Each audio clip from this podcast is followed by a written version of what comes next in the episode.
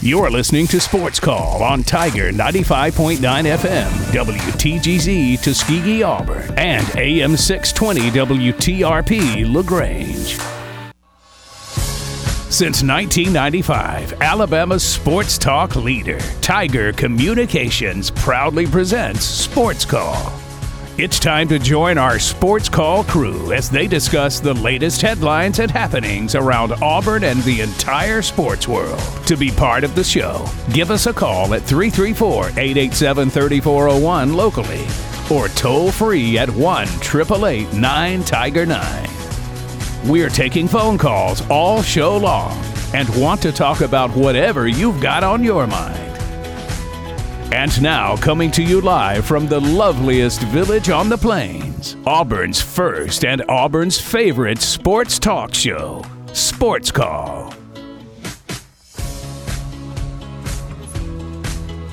Welcome, Auburn, into the Friday edition of Sports Call live on Tiger 95.9, the Tiger.fm, and the Tiger Communications app. My name is Ryan Lavoie, the host of the show. Today I'm joined by Kam Berry and Brant Daughtry for the full three hours. We'll also have TP Hammock running the board, taking your phone calls. He'll join us a little bit later in the show when we get to the Super Bowl prop bet part of the program today. Uh, but we have a lot to talk about on this Friday as we will, of course, preview the Auburn basketball game at Florida this weekend. Tigers not won in Gainesville in quite a long time. We'll see if the Tigers can change that. We'll break that one down.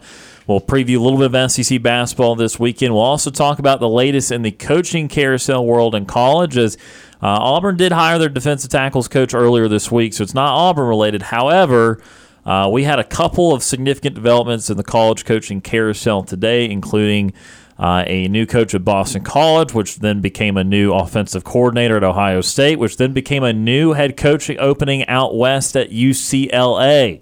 So we'll break all that down a little bit or in just a little bit. Of course, we'll have birthdays and sports. We want to hear from you on the Orthopedic Clinic phone line at 334 887 3401 locally or toll free 1 at 889 Tiger 9. And then, and then, as I said just a second ago, today will be a heavy Super Bowl preview day. We will preview the game itself. We'll take a lot of these prop bets. Most of them are game related. Got a few uh, that are not, but most of them are game related. So we will break down the Super Bowl, Super Bowl 58, in every way we can as we look forward to Sunday in that one. Ryan, Brant, and Kam with you here on this Friday edition of the program. start with you, Brant. I hope that you are well on this Friday and good to see you again, sir. Having a good day, man. Uh, glad to be here. Been focused a lot on softball. What with uh, what's coming up for me tomorrow morning. Uh, well, actually, tomorrow afternoon is when it's going to start, but the morning is when I'm going to start the day.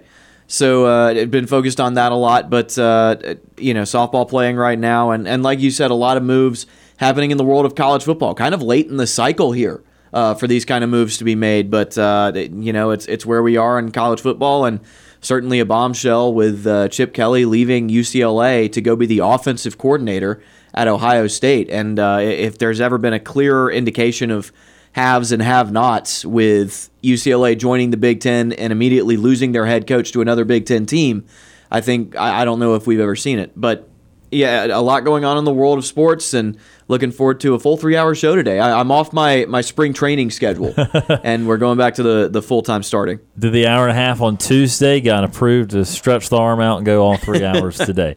Kam Berry on the show on this Friday. Kam, how are you this afternoon? Doing great, doing great. Yeah, a bunch of stuff with the coaching. That I, I, I feel for UCLA because, like like Brant said, you know, it's kind of late in the cycle, and so now in terms of just recruiting, all that stuff, whatever talent that UCLA has it will probably be another kind of free for all with with the you know how how that roster is going to look moving forward. Um, but with with Auburn, uh, a fantastic win against uh, Alabama on Wednesday. I was in Neville Arena. That place was absolutely rocking. Uh, may maybe the loudest I've heard it. Maybe the second loudest I heard it. I, I at the end of, the, of last season against Tennessee was I like my ears were were ringing uh, after after that game after uh, how loud it was. Um, a Lior dunk sent everybody into a frenzy, And um, yeah, uh, but but this game was absolutely electric. Uh, the players, you could tell how badly they wanted this win, and uh, Auburn dominated. Fifty free throws doesn't hurt, but uh, um, it, it, they still played a very high quality game. They stuck to their game plan. That was something that I highly uh, I talked about on Wednesday um, before the game. Is, is Auburn needed to stick to their game plan, not play Alabama's style of basketball, which is fast paced. Uh, Auburn slowed it down and, and played to their played to their strength of going to the inside, and it benefited them greatly with Johni and, and uh, Jaylin Williams combining for 50 points. So uh, it, it, was absolutely a, a, great game, and uh, yeah, I'm ready to talk some Super Bowl. Uh, and uh, and talk about these prop bets and, and see what we got. So I'm doing great. How are you doing, Ryan? Oh, thank you for asking, man. I'm doing well. I'm looking forward to this weekend for sure. Um, again, this time of year, I, I love basketball so much that obviously I, the college game continues. But yes. sorry to interrupt. Uh, yeah. How about these UAB Blazers? I know. Baby? I was uh, la- uh, texting in all caps Butta last night because uh, Efrem Butta, Butta Johnson hit a, about a 28 foot three to go up six on FAU. That in overtime, and UAB's won back to back top 25 matchups Fantastic. at home. Yaxel Lendeborg uh-huh. with, uh, with 21 rebounds, yeah. Points. I mean, sheesh. Yeah, they if they had Second just highest in program history. If they could have just hit their stride a little bit earlier this year, they might have been uh, bubble bound. They they might have been able to work themselves in the postseason, but unfortunately, they they took about a month or so to kind of recover from lose having all the losses they have. Trey Jemison, who's been playing in the NBA a little bit recently, and and Jelly Walker, who of course a lot of people got familiar with, uh, and and so. They, they couldn't quite get going in time to, to make a real run at the postseason. But, I mean, in the conference tournament, they're fourth place in the American right now, and they beat two uh, two teams that might be tournament bound in Memphis and FAU. So we'll see. see if they make a run there. But uh, yeah, it was a lot of fun, and I'm really glad Birmingham's been showing out for a couple of these home games and getting good crowds on national TV. Crazy, yeah, man. I could hear it. It was it was it was awesome. That's so that that makes me very happy. So thank you for asking about that. But uh, absolutely, we are all doing well here on this Friday as we get ready for the Super Bowl. And we will be talking a lot about that, especially in the second half of the show. And we have a list of 25 prop bets to get to. I don't know if we'll get to all 25, but they are available to us if we do have time. We'll also reveal Sports Call's Player of the Week in the 4 o'clock hour. So we have a lot to do today. So let's get going here on this Friday. We do want to start with Auburn basketball as they do get set for a date with the Florida Gators. Have not beaten Florida since the 1990s at Florida. And of course, uh, you know, a lot of that time period, Florida would have been the better basketball program. So you understand that. But even the last couple Bruce Pearl teams to go down to Gainesville have not been able to right the ship against weaker Florida teams. Again, this Florida team is not necessarily weak. This team is on the bubble and, and is leaning towards an NCAA tournament team, but we still value Auburn, obviously, as a better team this year. However, coming off the emotional high of beating Alabama uh, by nearly 20 points in Neville Arena, uh, what kind of challenges do you see for the Tigers in this game at Florida? Well, uh, to me, the biggest thing is, like you just said, you're coming off that emotional high against Alabama. Florida is coming off of the midweek bye. They didn't. They have not played a game yet this week. That's going to be another added challenge. I will say that Auburn does get the benefit of the fact that Colin Castleton is no longer there. Hallelujah. Yeah, he played college real. basketball for a decade. uh, and was really good the whole time and victimized Auburn a couple of times. So he's going to be gone. Um, and, and I'll, I'll be honest, I have not watched Florida play basketball a whole lot this year, but I imagine the game plan for Auburn going forward, regardless of who their opponents are, is to work through Johni Broom and Jaylin Williams down low. Uh, if they only if the other team has a big to match Johni, then play through Jaylin because they're not going to have two guys that can stop both of them. So uh, that to me is the recipe for success. Play kind of inside out. Uh, you've got good enough catch and shoot three ball shooters to to make that work if they try to double down low. And I feel like both of those players are getting significantly better at passing out of those double teams in situations like that. So to me, regardless of who the of who the competition is, unless you just have a decided matchup advantage with one of your guards and they feel like they can get to the rim easily, play play inside out, go get get at least a touchdown low per possession, and let Johni and Jaylin go to work. Yeah, it, it'll be a tough matchup. Uh, obviously, you're, you're going to have to go against uh, a tough crowd in Gainesville, and then that's your that's your first challenge. And then the team itself. This Florida team is pretty decent, like you said, Ryan. They're they're on the bubble, trending towards getting into the NCAA tournament. They have pretty solid guard play as well. Honestly, their weakness probably is their front court, I'd say, um, but they do have really good guards. Um, their their point guard Zyon Pullin leads the uh, SEC in, in assist to turnover ratio. Um, eh, you know, uh, and Aden Holloway is second in the SEC in that in that um, respect. Um, so they'll they'll have some uh, some some interesting challenges with the guards, and, and that's where you're probably going to need to focus on. But it seems as though the guards have been playing some really good defense. Uh, you saw it against Mark Sears. He did end up having 25, but it's still he had to work for that 25. That was not an easy 25 that Mark Sears had on Wednesday. Uh, obviously, he's still a really talented player and scorer, so he's going to get his eventually. Um, but if you're Auburn, it, it's focusing on the guards. Uh, and, and I agree with what you said, uh, Brant, work inside out. Uh, work your work your game through Johni Broom uh, and uh, and Jaylin Williams.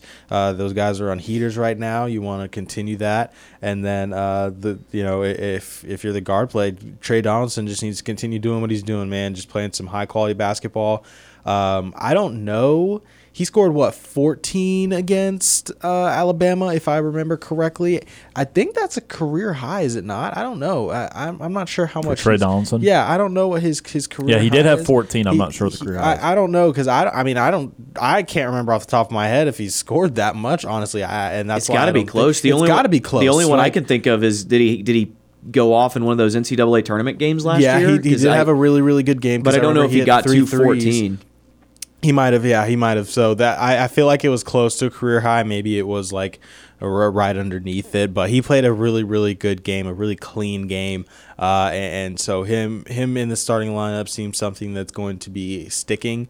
Uh, as he's just been playing uh, some really high quality basketball. What you got? His season high, he just missed it, is 15, 15? against UNC Ah, Asheville close. back it up Okay. in. Okay. Gotcha. He has a few other double digit games. We have 15 and then that 14 second this year. Right. Okay. So yeah, I, he was close, and, and as he continues, you can tell he's getting more and more confident in really hunting his shot, using his body and his stature. Because I I mean, he's got that football background, and he really can bang with other guys, and he can kind of bully uh, the small, like smaller guards, uh, and even like just not as heavy guards because he can, he's just able to kind of maneuver and do what he wants to do. So uh, I, I like what I've seen from Tre as he continues to to really take a, a big leap in this second year. So yeah, it, it's going to be a challenge down in Gainesville. Haven't won since I wasn't even alive. Uh, the last time they won, 1996. Brant wasn't. TP Super wasn't. That was my birth year. That was- I've been, that was I've been trying to keep it ambiguous. Steve twice on this show this week has said 1996. That's crazy. And I've been trying to keep it like eh, mid 90s because I didn't want to expose the exact year. yeah so so it's been a very very long time and so if if you're auburn this is really probably one of the better chances that you'll have uh, to to get a win in gainesville uh, we have super you have a super talented team and and you just got to be able to execute Well, first look on Tre Donaldson. Uh, I think why he, I, I finally put two together why I've liked watching him play basketball so much. It's that because he is a different type of point guard than what plays- Bruce Pearl has had at Auburn really the entirety of the time here. Now, look, they've had some really good point guards. You want to talk about Jared Harper, obviously, even the, the short tenure of Kareem Canty. You want to talk about even J'Von McCormick developing over his time in Auburn. Auburn's had some really good point guards, and even Wendell Green Jr. last year, but they were all undersized guards. I mean, they're 5'10, 5'11 guys, uh, you know, with their tiptoes. Yeah. Uh, and, and so, you know, you had In guys shoes. that were, were elevating from a long from, from from deep and scoring that way and being fast and up tempo guys. And Tre Donaldson can absolutely do all that. However, he does it in a much more compact, bigger form, Big body. to where for the first time he is able to knock a defender back a little bit and be able to get a 12 foot shot. And that's not something that some of those undersized 5'10, 165 type of guys can do. And look, he shoots pretty good three ball too, so it's not like he's devoid of that, but he usually Right. will keep it to one or two threes a game and, and does not shoot that many of them. But he's just he's so so different. You see him with five and six and seven rebounding performances pretty frequently. The assist to turnover ratio is still really good, not quite as high as Aden's, but just the pat the outlet passing. Tre's vision's really good. He made a nice bounce back to uh, bounce past the Johni Broom in the Alabama game where he kind of split two guys and put it down at a weird angle uh, for a layup. And so he just sees the game very well and very quickly, but he also is able to be controlled and and uh, does not turn the ball over a lot and just makes a lot of good decisions. That's also part of being in the in the sport an extra year than Aden has so far. Uh, when you look at the Florida team, something that stands out to me, I don't know if I've ever said this type of stat on the show one single time. Usually I'm talking about two point percentage or three point percentage, maybe even the amount of threes you take. Maybe this team likes to chuck. Maybe this team knows they can't shoot threes. They don't try to. I don't think I've ever said the stat of how many field goals attempted per game a team gets off. But the reason I want to tell you that Florida shoots 66 and a third uh, field goal attempts per game is because that is third in the country. So what that means is this is a fast-paced team. They're going to shoot the ball a lot. They will rebound it pretty well. Uh, and they are pretty balanced in terms of yes, their guards do lead them, but uh, their third leading scorer is 6'10 Tyree Samuel, who's at 13 and a half points, eight and a half yeah. rebounds a game. They play two other bigs, Alex Condon, who or Con- Condone, who is 6'11 freshman. He's at seven and a half points, seven rebounds a game, and Micah Hanlo- uh. Uh, if I'm saying that correctly, probably not. Uh, he's at uh, eight points and seven rebounds a game, or seven points and seven and a half rebounds a game. So they've got three guys that are 6'10 or bigger that in the aggregate combine for about 28 points and about 22 rebounds a game. So that is a little bit more formidable than what Auburn just saw in Alabama. I mean, those are three real sized Yeah, guys. Whereas even Grant Nelson, who's a good power forward, he's not going to be a defensive stalwart. He's not very physical. Uh, and so Auburn will have a much more difficult time simply just pounding the ball down low. Now, that doesn't mean they don't need to do it. Their best offense is clearly running through Jaylin Williams, Johni Broom primarily, and and and Donaldson and, and company getting those guys involved. But I do not think, well, A, they're not going to shoot 50 free throws. That's going to really shock some people. but B, uh, they're not going to just, I don't think at least, completely overwhelmed for it. Now, Broom is really damn good. I think he is as good as any post player in this league. So common, so knowledge suggests that yeah, he's still going to get his to some degree. Maybe it's a little more difficult. Maybe it takes some more time. Uh, but he- like Johni Broom, we expect a certain level out of him, and I still think they'll get it. But I don't think it'll just be eight out of ten possessions getting the ball down low and just smoking Florida that way. Uh, you'll have to go back to creating stuff on the perimeter, making sure that when you take your threes that it that makes sense. It's not mm-hmm. a jack up with 20 seconds left on the shot clock when you, you haven't been shooting well, that sort of thing. But this Florida team likes to score. This is not the type of Florida team that existed under Mike White, who's now at, at Georgia. And, and also part of that's because Todd Golden worked under Bruce Pearl Yep. when he first got to Auburn, and Todd Golden did a nice little job at San Francisco for a few years. This is his second year at Florida, and you're starting to see uh, the improvement this year. Last year was not very good, but this year it's starting to look like an NCAA tournament team. So this should be a high possession type of game, very similar to playing an Alabama team. The only caveat is that Florida looks to be obviously they're going to be a little weaker at guard because Mark Sears is, is better than any Florida guard they have, but they're going to be much more well rounded in terms of uh, being able to defend down low, even if it's not necessarily a ton of guys scoring down low for them. Although you know, three guys with at least seven points a game, that's something. Uh, it is going to be a little bit more um, uh, of a resistant effort there down low defensively as Auburn tries to break down there, but still you can't expect Auburn to shoot the way they did at Ole Miss. I mean, again, shooting seventy percent in the second half is is gaudy. Uh, where are you guys at in terms of? Do you think it favors Auburn to play quickly, uh, and also just when you're fighting a little more resistance, who needs to step up for Auburn if they can't just pound at will down low like they did against Alabama? Yeah, I I think uh, I'm sorry. What was the first question again? So, first question is playing a fast game like this, is this the best version of Auburn when they're in a track meet like this? And then, secondly, again, uh, knowing there's more resistance down low outside of Johni Broom and Jaylin Williams, who would need to step up in, in that situation? So I think that the fast paced game does not favor Auburn very well. I, I think that when they slow it down and really get into their offense, they play their best version of basketball. Obviously, a fast a fast break, you you go straight to the hoop, whatever, whatever you score, however that plays out. But when they're playing in the half court, uh, coming up, they they playing slow has benefited Auburn uh, the most. Because I mean, I mean, just take it back to Col- Coleman Coliseum, right? Alabama was playing really, really fast. Auburn tried to play fast at some point in time, and it just was not working well. They just did not get to their sets. I feel like they didn't run the ball, even though Johni still had 25. They didn't really run the offense through him. He was just kind of dominating down there every once in a while and was able to go on runs himself. But Auburn still did not shoot the ball very well just because I felt like they were rushing it. Now, some of those shots were quality, I will say, but again, I felt like they were rushing it sometimes. So I think Auburn just needs to play their style of basketball, which is kind of a, a slower pace this year. I think that would favor them the most. Um, you know, I mean, if they get out, I mean, if they start to get out and start to run, then, then I mean, it kind of is what it is as long as they're scoring. But I think that it will, it will always benefit them to be able to uh, score more and then, or excuse me, uh, slow the game down for, uh, if you're Auburn. And then uh, somebody that needs to step up. That's an interesting one. I'm not 100% sure. If you're not able to get to the bigs, I would say I'm gonna still lean on. I'm gonna still lean on Denver. I'm gonna lean on Denver Jones. I think he needs to kind of get get going. Uh, he he can he has shown that he can be a scoring threat, an elite scoring threat. Uh, so he he needs to get going. I just think at that point you kind of need to lean on your guards. Him and Tre Donaldson, honestly, both need to just kind of play their play their game uh, and, and kind of get things going. Still work inside out because, uh, like I said, even if you're not able to pound it in, you have to respect the bigs. If you're Florida, you have to respect Johni, you have to respect Jaylin, uh, and, and that should be able to open up some things for the guards. So that's what I expect.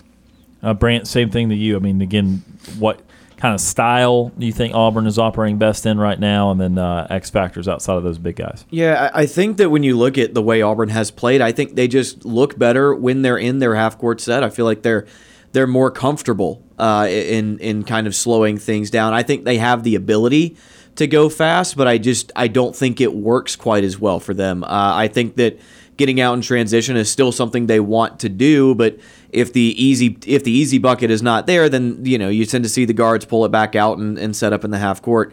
So I think that definitely that definitely helps it out. Uh, the X factor, as it always is, I'm going to have to list officiating in this game. You're going to have to figure out what is what are the officials calling, what is their what is their brand? That was a big reason that Auburn beat Alabama is because they figured out that hey, Doug Shows wants to make himself known in this game, so let's let's let them call 80 fouls in this 40 minute basketball games and and it worked uh, to the tune of almost scoring 100 points. But uh, I think that that that's going to be the biggest thing. You're going to be in a hostile environment. It's going it, somewhere on the road, and Auburn just simply has not played as well on the road. Some of that has been foul trouble. Some of it has been they just aren't as good a team. And no no team in college basketball really is. It's obviously tough to win on the road in the sport. Yeah, And- I mean this year now more than ever. yeah, Yeah, it is. yeah, absolutely. Especially for teams that are in the top 25. I mean, it- it's been a lot of bloodletting uh, on the road in college basketball this year. So you're going to have to run up against that challenge as well. And I think those two things are the thing that outside of the players themselves are going to affect it most. Yeah, sometimes this year, I, I have finally figured out why I can't argue with some of these AP poll decisions when teams lose and they don't drop. Because sometimes teams will lose in the midweek on the road, and then they'll be, you know, a decent tournament type team at home or the weekend they don't move because a seven other teams are the same thing, but b people kind of once you get about 20 games in 15 20 20 yeah about 20 games in you start to lock in your opinions on what a team is or could be. And i did that with kansas a few weeks ago. Kansas lost at west virginia who at the time was like 7 and 10 or something like that 8 and 11 i mean west virginia's not going anything postseason wise other than a first round big 12 tournament exit and yet I left that game. I was like, I don't think any differently to Kansas. I still think they could win everything they want to win, and Right. this, that, and the other thing. And and you kind of have to do that with most of these teams because they all suffer these kind of losses. Like again, Tennessee lost a couple times really early in conference play. I was like, you know, I still think Dalton Knecht's special, and they, I think they're going to be more helped in the postseason. Uh, I mean, I could just go down the list with really all those top seven, eight, nine teams. So, uh, you know, that part of it is is tough, and that's why if Auburn's hosting Florida this Saturday, I'm telling you, Auburn wins 10, 15 points. I mean, just because they win by double digits at home is what they do. Uh, but on the road, they're going to fight tooth and nail again, and we're going to see how it turns out uh, tomorrow afternoon in Gainesville. We're going to head to our first timeout of the show. When we come back, we'll get to today's birthdays in sports. You're listening to the Friday edition of Sports Call live on Tiger 95.9.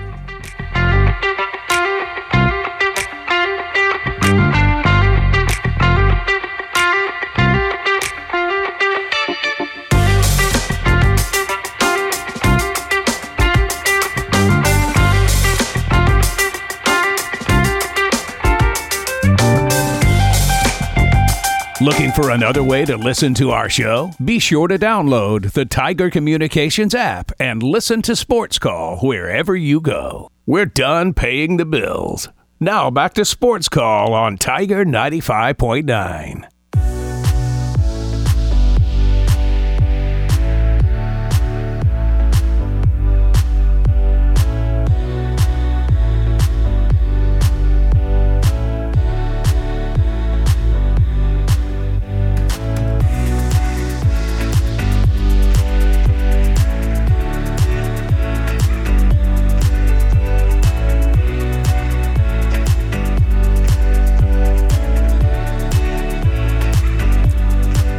Welcome back to Sports Call on Tiger 95.9. Ryan Lavoie, Brant Daughtry, Kam Berry with you here on this Friday. TP Hammock run the board and taking your phone calls. If you want to give us a call today on the Orthopedic Clinic phone line, 334 887 3401 locally or toll free 1 888 Tiger 9. Join us this afternoon. Going to get into some Super Bowl prop bets and that sort of thing in the 4 o'clock hour. Also, our player of the week and a little bit more basketball for you. But for now, let's get to today's birthdays in sports. It's time for today's birthdays in sports. Birthdays in sports today begins with Todd Lyght, who turns 55. Former NFL defensive back Lyght played football at Notre Dame, where he is a two, or was a two-time All-American. Lyght would be selected fifth overall in the 1991 NFL Draft by the Rams. Lyght's best season came in 1999, where he was a Pro Bowler and a second-team All-Pro. He is also a Super Bowl champion. Todd Lyght is 55 today. Vladimir Guerrero Sr., Bad Vlad, turns 49 today, former MLB right fielder and designated hitter. Guerrero is considered to be one of the best offensive bats of all time, began his career with the Montreal Expos. Feels like a lot of great players did. Somehow they just never won anything. Before playing for the Angels, Guerrero played for the Rangers and ended his career with the Orioles. Nine time All Star, eight time Silver Slugger, and an AL MVP. Member of the Angels Hall of Fame in 2018, Guerrero was inducted into the Baseball Hall of Fame. One of the best bad ball hitters of all time, Vladimir Guerrero Sr., turns 49 today. Jaire Alexander turns 27, current cornerback for the Green Bay Packers. Alexander played collegiately at Louisville before being selected 18th overall in the 2018 NFL Draft. Since then, Alexander has been a lockdown corner as he is a two time Pro Bowler and two time second team All Pro. Jaire Alexander is 27 today. And also turning 27 is Saquon Barkley, current running back for the New York Giants. Barkley played college ball at Penn State, where he was a monster of a running back. He was an All American, two time first team All Big Ten. Barkley would be selected second overall in the 2018 NFL Draft by the Giants. When Barkley had been healthy, he had been one of the great running backs in the league, Offensive Rookie of the Year, alongside being a two time Pro Bowler.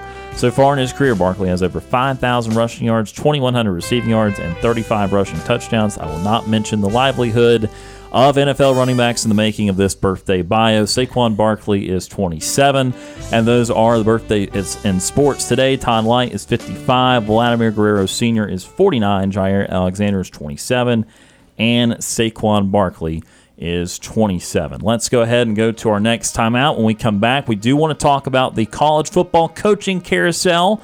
There was a couple of big changes today with some big name head coaches moving. You're just never really done with the coaching carousel. We'll tell you about that next.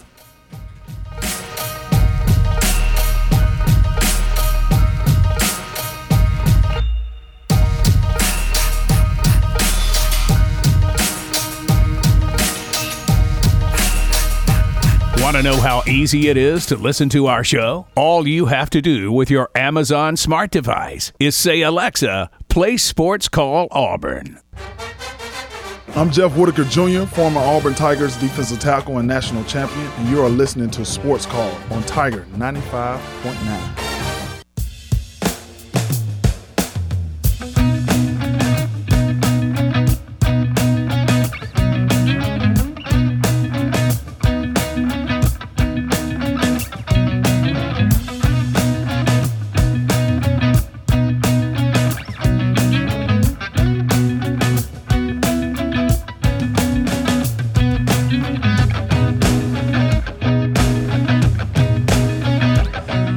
Welcome back to Sports Call, Tiger 95.9. Ryan Lavoie, Brant Daughtry, Kam Berry with you here on this Friday edition of the program. TP Hammock is running the board and taking your phone calls today.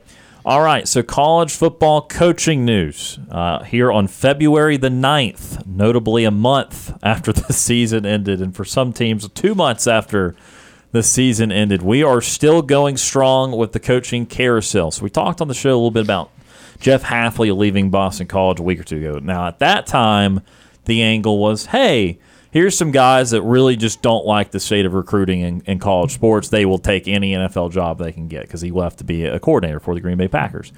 Well, little did we know that would start another nice little chain uh, reaction in the sport to where Bill O'Brien, who uh, had agreed to become the offensive coordinator with Ohio State, decided that Boston College would be a great fit for him. Of course, he did coach Penn State recently after Joe Paterno, and that whole mess ended up and got them at least going back in the right direction before he left for the uh, Texans in the NFL. He returns to a college head coaching position. He takes the job at Boston College. So that could have been the end of it. However, it's never the end of anything. And Ohio State was able to go out and get Chip Kelly to be their offensive coordinator. Yeah, the current head coach at UCLA, no longer, of course, Chip Kelly. So, Kelly, a guy who had coached in two roles in the NFL as a head coach, or two organizations as an NFL head coach, coached Oregon, coached UCLA in college football, takes a step down in title to go to Ohio State as the offensive coordinator. Now there is a vacancy at a Power Four program in UCLA who, of course, has a pretty big name, but not a lot of results to show for it for quite some time now as they enter into their maiden voyage in the Big Ten. Digest all of this. I just how surprising this chain of events. How surprised you are that Kelly is going down to be a coordinator. Bill O'Brien is now a head coach. Just anything and everything. I I'll be honest, the Bill O'Brien to Boston College thing, yes, it is a part of the chain reaction, so we have to talk about it. It doesn't really move me. Boston College doesn't move the needle for me. They're just not a program that I pay attention to that much. Um, but however, Chip Kelly taking a demotion to leave a big time program, a, a program that is like you called it the Power Four, like they're they're a part of the big ones. That move was really the the Big Ten's answer to the SEC adding Texas and Oklahoma was adding USC and UCLA. Uh, and at the time, Chip Kelly was you know kind of all in on it and said, "Hey, we're excited to go do it." And now he is losing that part of his job to he's losing being the head decision maker to go be an offensive coordinator at, at yes a better program but one that he doesn't get to run and I have to wonder how upset was he with UCLA? How miserable must he have been coaching at UCLA to, to take that kind of demotion? Um, I, I, think it sucks for UCLA because now they've got to go out and look for a head coach. And like we touched on, uh, like you just said, two months after the season has ended, they are now entering the coaching carousel, and they didn't think they were going to have to do that. And it's definitely a, a bad time for UCLA. Yeah, very, very rough time for UCLA. I, I feel for them like you do, Brant. Uh, the, I mean, it's just going to be tough sledding, honestly, for them to, to go from here because the the all of the marquee guys are all gone. Everybody's yeah, signed do, something. You, Everybody's been somewhere. Everybody's do you have an option? Do you have an option outside of hire from right? within? exactly. You, you, you, it's kind of tough to really look look around, uh, and it's gonna start. If they do find somebody from the outside, it's gonna start another chain reaction. Mm-hmm. So it's just a whole thing. Um, I, it, it'll be interesting, and, and I, I agree that it's also interesting that he decided to take a uh, a coordinator position instead of uh, you know remaining as a head coach guy. Um, I also lost sound as well, um, but I, I don't really know. Um, you know, I, I mean, coordinators are getting paid pretty decent at this point in time now. I, I guess maybe that was kind of a factor. It's like, well, I might be losing a little bit of money, but for the most part, it's not the end of the world because I'm still getting paid pretty well as a coordinator. Oh, so absolutely. Maybe he just was able to be like, okay, being the head man, it, it's no big deal. I'd rather go to this uh, big program where I have a have a chance to win a championship uh, at, at, a very uh, uh at a at a program in Ohio State that has really cleaned up pretty nicely with uh, the transfer portal. So uh, they've been able to to get some real real talent in there. And so if you're Chip Kelly, you're kind of like this is a pretty easy decision. I don't have to work as hard, and I can only focus on one side of the ball. Yeah, I'm gonna do that. So yeah, I, I think this wasn't too tough of a decision for him. Well, look, I mean, I think that the UCLA part of it is remember he almost got fired at the and end I was, of the season. I, Yeah, that that's popped true. into my head just as soon as I finished talking too. And I had talked about it at the time, and I was like, you know, it's kind of justified. Like, at least I see why they would be doing that because it took a long time for them to really get going in any positive direction. Its first two years at UCLA, where they were three and nine and four and eight, then they had the COVID year, they were three and four. So, I mean, that probably would end up being like a six win type of team, maybe seven.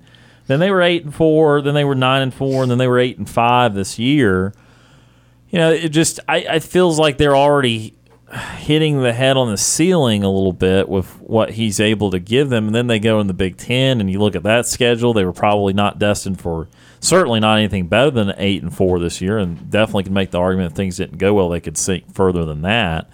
Um, so it, it- could be a little bit about that. It could be a little bit about uh, with UCLA maybe not putting the commitment in that they need to uh, to to really try to stand back out and be elite as they go into a different conference where the the desires are a little bit more thorough in the in the in the football department there with with those programs and. Uh, you know, I just I, I think it could be a combination of things, but it is fascinating because look, you could absolutely still say Ryan Day is a better coach than Chip Kelly. No problem with that whatsoever. However, bigger name would probably still be Chip Kelly. And so for him to be an OC, I mean, this is the type of thing that we uh, wonder about with other guys that recently got fired. They're trying to rehab their career a little bit. They're having to work under a big name guy. Like, how do they coexist type of thing? Like, we wondered that with Bobby Petrino and Jimbo Fisher last year. Like, I, I guess you don't have to wonder about how it coexists because this was so willing from Chip Kelly that he wanted it so bad he left a Power Four program. But it's it's a fascinating dynamic because Ohio State under Ryan Day has done everything but the one thing that they'd like to do. Right. And so, you know, they are very, very close. They got a great transfer portal class. Like this is the year they should be expecting to be in the national title game. Right. Uh, and so with Chip Kelly kind of probably seeing that from afar, like I can't think this dude is just gonna just chill for the last five, ten years of his career. He's sixty years old. I mean, his next job's probably his last job if he gets another head coaching job.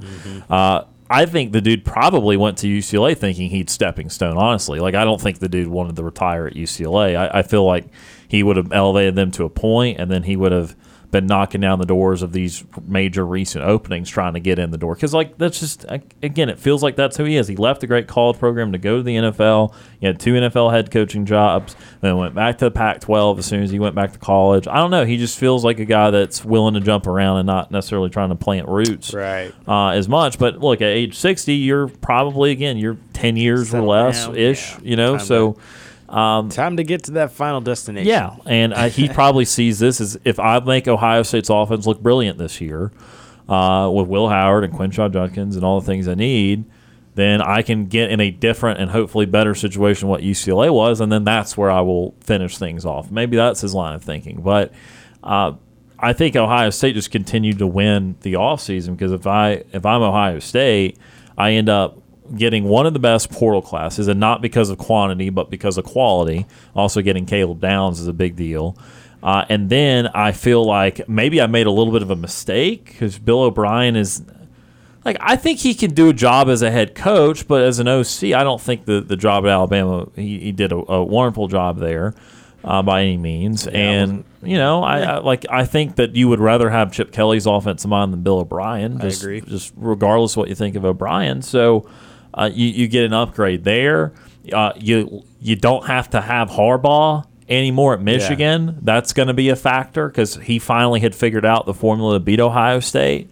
Um, and again, one of your great rivals when you get to the playoffs was Nick Saban in Alabama, and he's not there either. And look, Alabama might still be really good, but at, at least for them, it won't be Saban. So uh, they they have, I really have had a great offseason in every every sense of the word. Now for UCLA, for you guys, how attractive is that job? I mean, it's a Big Ten job, so it's got to have some sort of attraction, right? I, I, I think it's just going to be tough to uh, to get to get somebody. I, I just think that you're so late in the cycle with how this plays out. It's just going to be tough to get somebody, and then you know you're going to have players that are going to transfer because they just lost their head coach, so that 30 day window is going to open. So who, I mean, the most talented players might go to Ohio State, so Ohio State might win again. We'll see. Uh, I, I don't know how much talent UCLA has on that on the roster. I, I, I really truly don't know, but I mean, I'm sure they there were some pretty quality players there that, that are going to want to go At least else and prob- offensively, Yeah, right. At least offensively. Yes. Kelly, yeah. Right, and so you're going to want to you know see see how that plays out.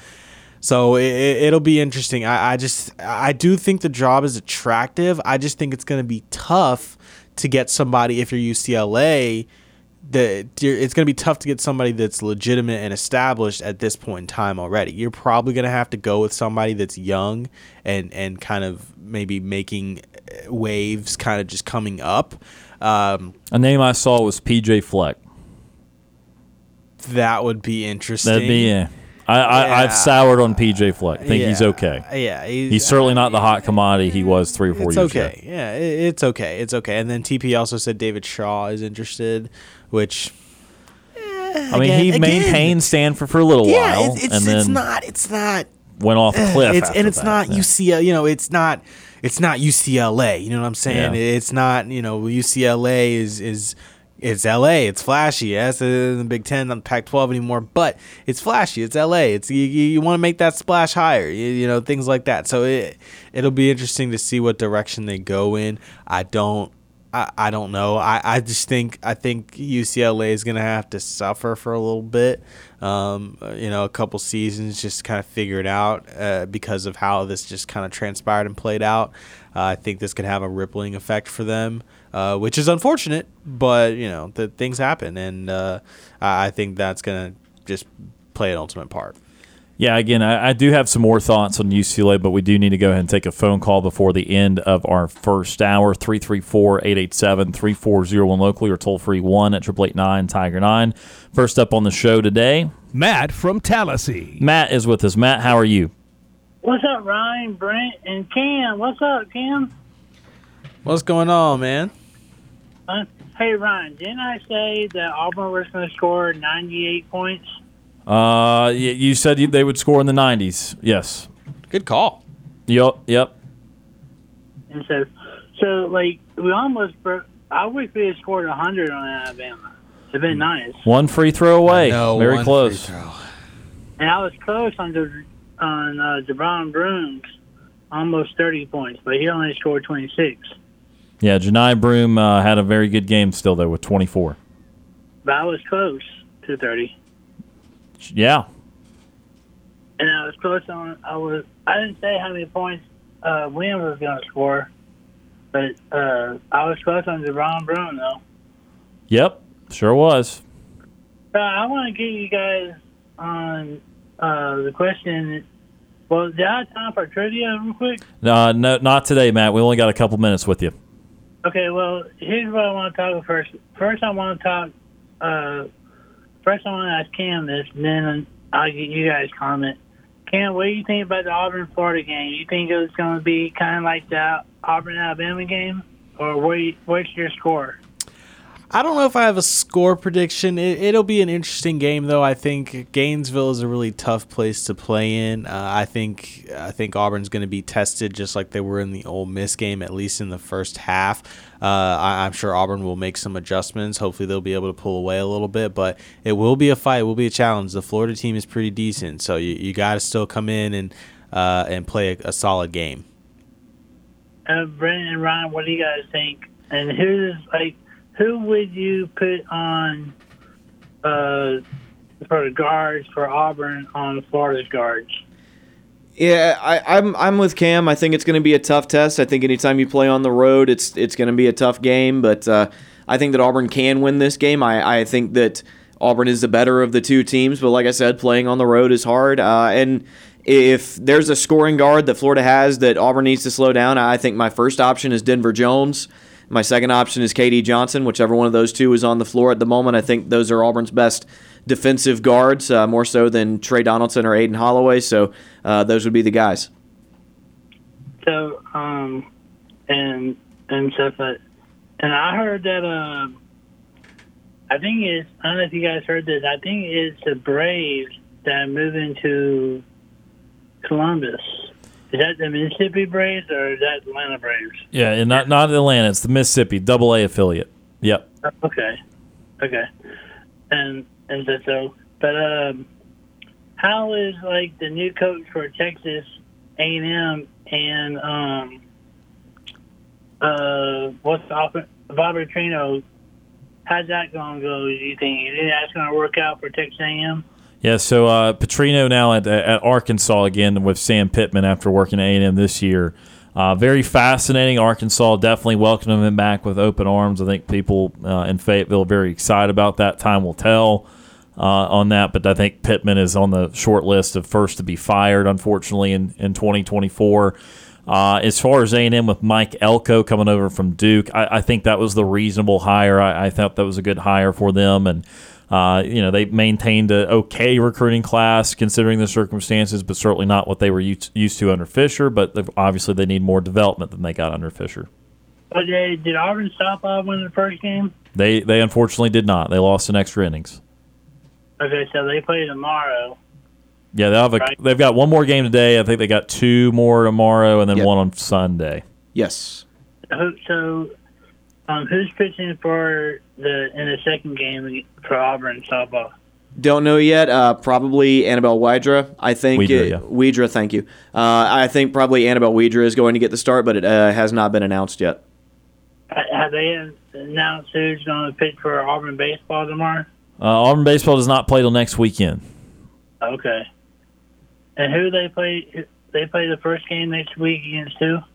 Uh, yeah, so they have a three-game series. Uh, again, it's Friday, Saturday, and Sunday of the year uh, of the uh, of next weekend, uh, and I believe their first opponent uh, is Eastern Kentucky. Okay, is there is there still tickets for the game? I was looking online. It says like for softball tickets, like five dollars for standing room only, but it's not it's not sold out. The tournament's not sold out. There's still tickets available for softball and for baseball, right? I know there's tickets for baseball. I, I do not know about softball, just with it being a smaller venue. Okay, and then they they still have everything. They're still working on the baseball on the baseball field, right? Yeah, they've got some other updates that they're working on right now, but they've got what they need to in, in play for 2024. Okay, so do you know? Do you have so do you have like to order tickets online for softball, or do you have to go to the softball field and buy tickets? Uh, I'm not actually sure. I think if they have them available, they could still sell them to you there. But I think going online would be your best course of action. Okay. Well, hey, Kam, it was nice talking to you. I'm hoping you're on the show Monday if you can make it. I won't be on the show, buddy, but uh, thank you. It was it was nice to talk to you too, man. Yeah, and you guys have um and so so but hey, uh, Brent, hey Ryan. Yeah. Is uh, Tom still working on as his girlfriend for a trivia question for me, right? Uh, yeah. Well, I, I, I don't. I, I've not talked to Tom about it, but uh, we'll see what he's got. All right. Well, hey, uh, Brent, nice talking to you. You guys have a good day. And if Sean calls, tell me he's fired and um, to behave. Good to hear from you, buddy. Appreciate the Uh, phone call. War Eagle Matt. That is Matt from Tallahassee, Matt for Auburn, joining us on the Orthopedic Clinic phone line. We are out of time for our first hour of the show. Coming up in hour number two, we've got a lot for you. We're going to uh, finish our thoughts there on the UCLA opening, reveal Sports Call's Player of the Week, and start to get into Super Bowl 58 preview, preview of the game, including 20 or so odd prop bets if we have time to get to all of those. Stay tuned. A lot more ahead here on this Friday edition of Sports Call on Tiger 95.9.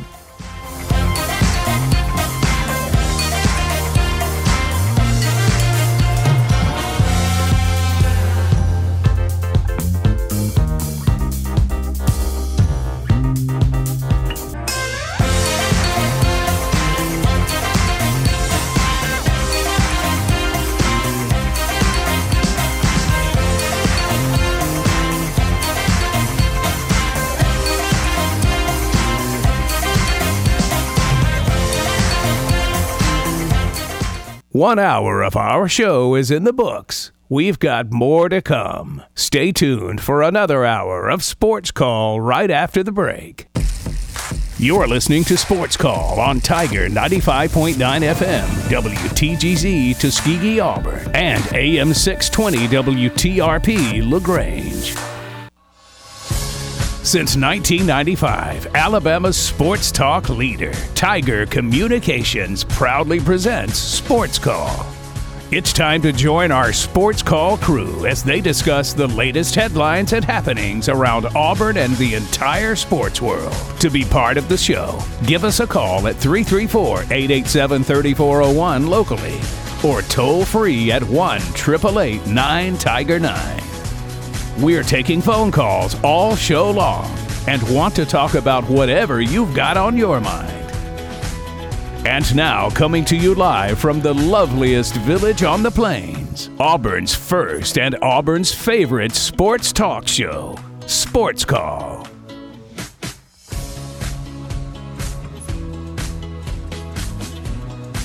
Hour number two of Sports Call starting right now. Tiger 95.9, the Tiger.fm, and the Tiger Communications app. Ryan Lavoie, Brant Daughtry, Kam Berry with you here on this Friday edition of the show. Again, TP Hammock run the board and taking your phone calls. We will get back to those phone calls in just a few minutes. Also, Sports Call's Player of the Week coming up in just a little bit.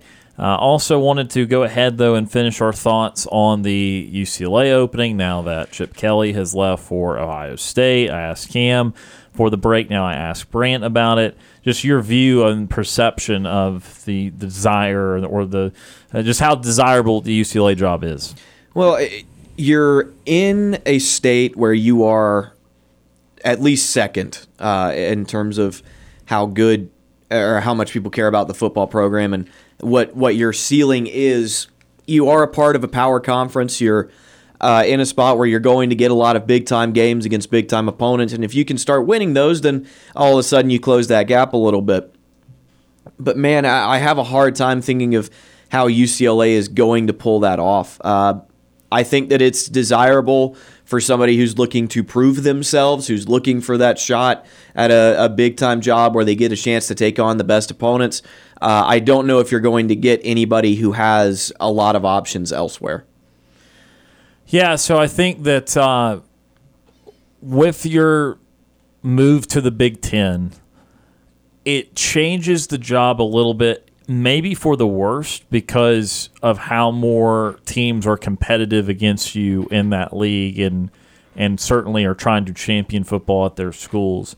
Um, I think UCLA is really actually a tough job because when you look at having to be in a city that already has trouble giving a damn about college athletics from time to time and knowing that you are second behind USC anyway, uh, I find that as you know something that is um, really hard to overcome uh, when you're having to fight that many barriers. And for you know, look, you you if you wanted to invest the money, I think you could invest the money. I, I think that you could do that sort of thing and and and and be okay. But you've got to fight a lot of forces that are not necessarily a given at every every job. And so, for that reason, and, and again, going into the Big Ten, where I think there's even more schools uh, in line to be difficult, I, think that it's just a little bit too much for UCLA to be an incredibly attractive job. Not unless they're going to go through a whole new level of committing resource, facility, that sort of thing. But again, you know, fan base is fine, but it's just not as passionate as those in SEC and even the Big Ten country because it's just there's so many other things. And I've heard several stories of Auburn going out there to even playing the national title game and going out there for the Cal game, obviously this year, and just people just not even being fully aware of what's going on college football wise, and so it's just that that dilemma exists.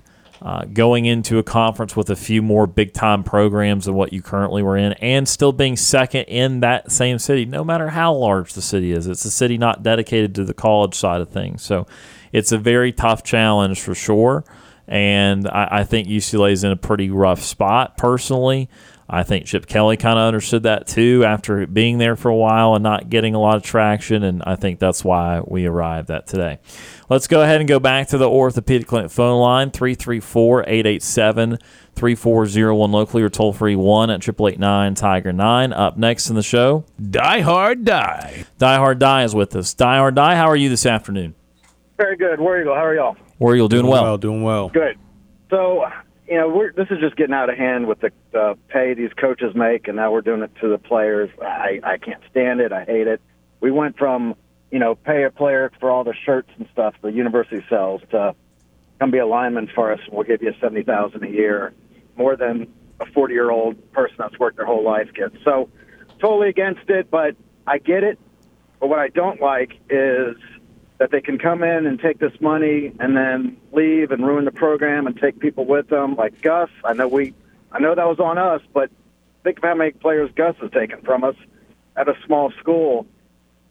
How did Chip get out of that contract? Was it done? Was it over? Does he have to pay someone back? Because that someone could come in and do that and completely ruin a program, like you said. It, it you know, I couldn't imagine if I was a fan there and we got this coach and then he left, and then he's going to take like the three best players we have, and he's going to go somewhere else, and then play us and beat us. Like that would turn me off from being a fan of the sport, and um, just getting too much of that. Another example is that receiver that caught the ball against Auburn. You know, Alabama fell in love with that guy, and he just left him. Enough of that is going to ruin.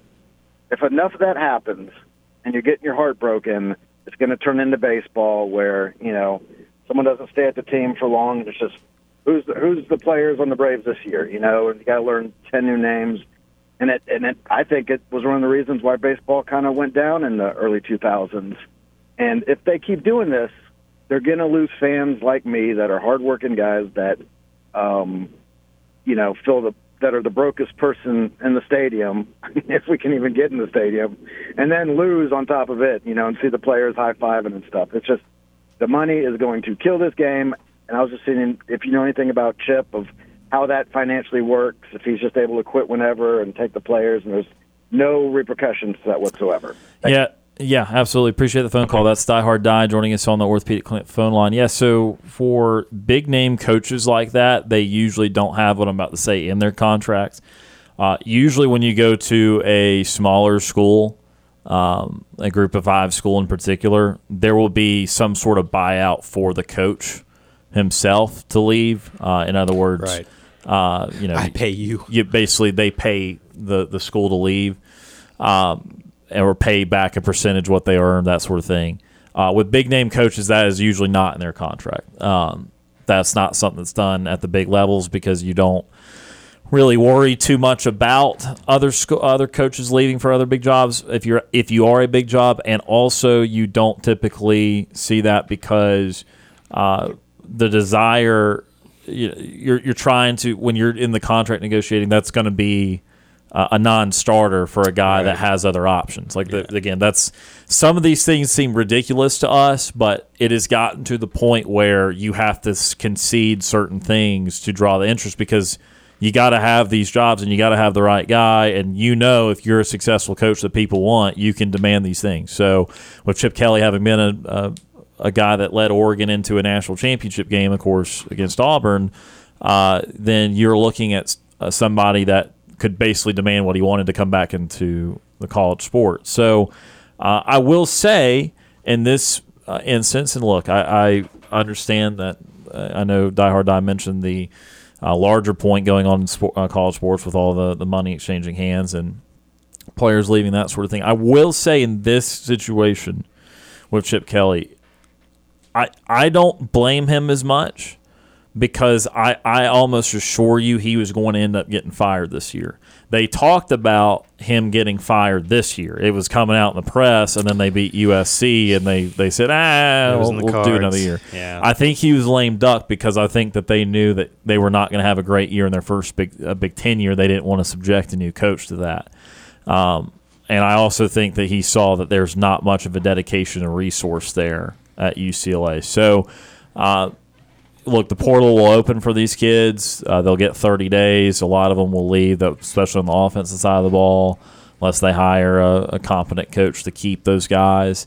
Um, but I look, I understand the, the, the larger frustration point because we've heard it from many of our callers that um, everybody is transferring so many times. It's a hard to keep up with, and b uh, you, you, grow attached to a guy, then he leaves just because he's going to get a little bit more, uh, a little bit more money, and, and that's very professional. Like if you don't like that practice in the professional rank, then you're not going to like what's going on in, in the college rank. So uh, I certainly understand that criticism that that is going to be felt by by many, I think, and uh, that's the nature of it. But again, with Chip Kelly's situation, I I personally, as a just just personally, I don't love the guy. Uh, he doesn't necessarily rub me the right or the wrong way. I just like it's not a guy like I just.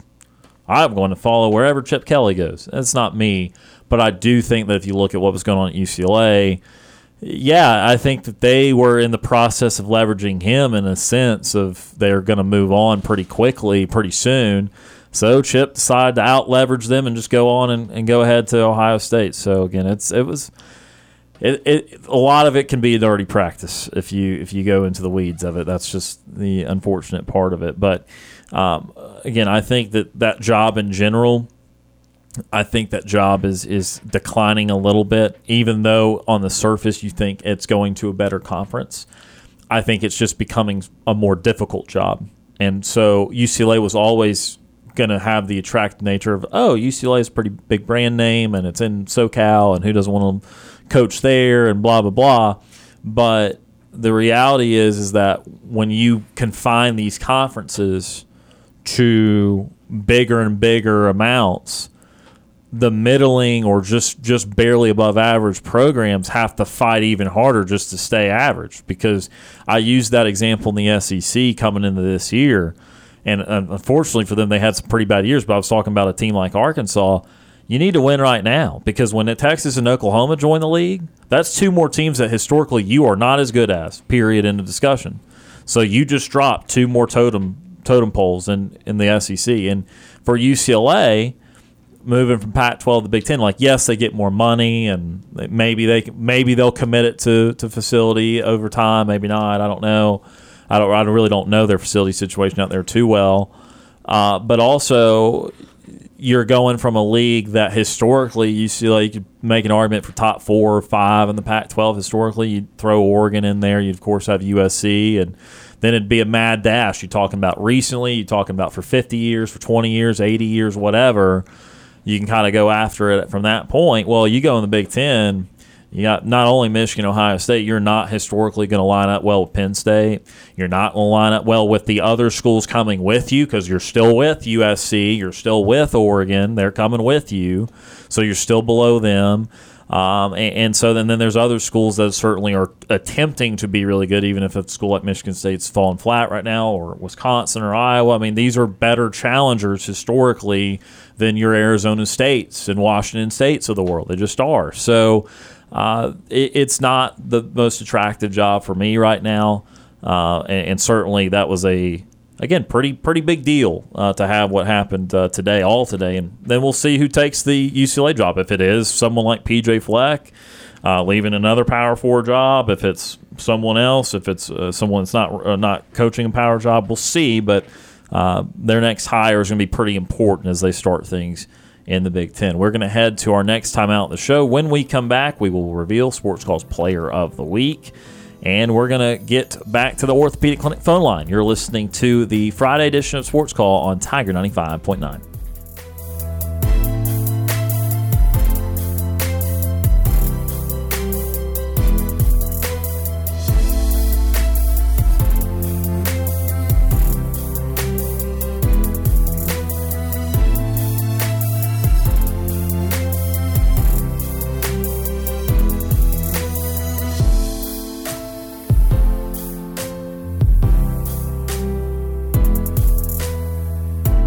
Sports Call is on the air weekdays from 3 until 6 p.m.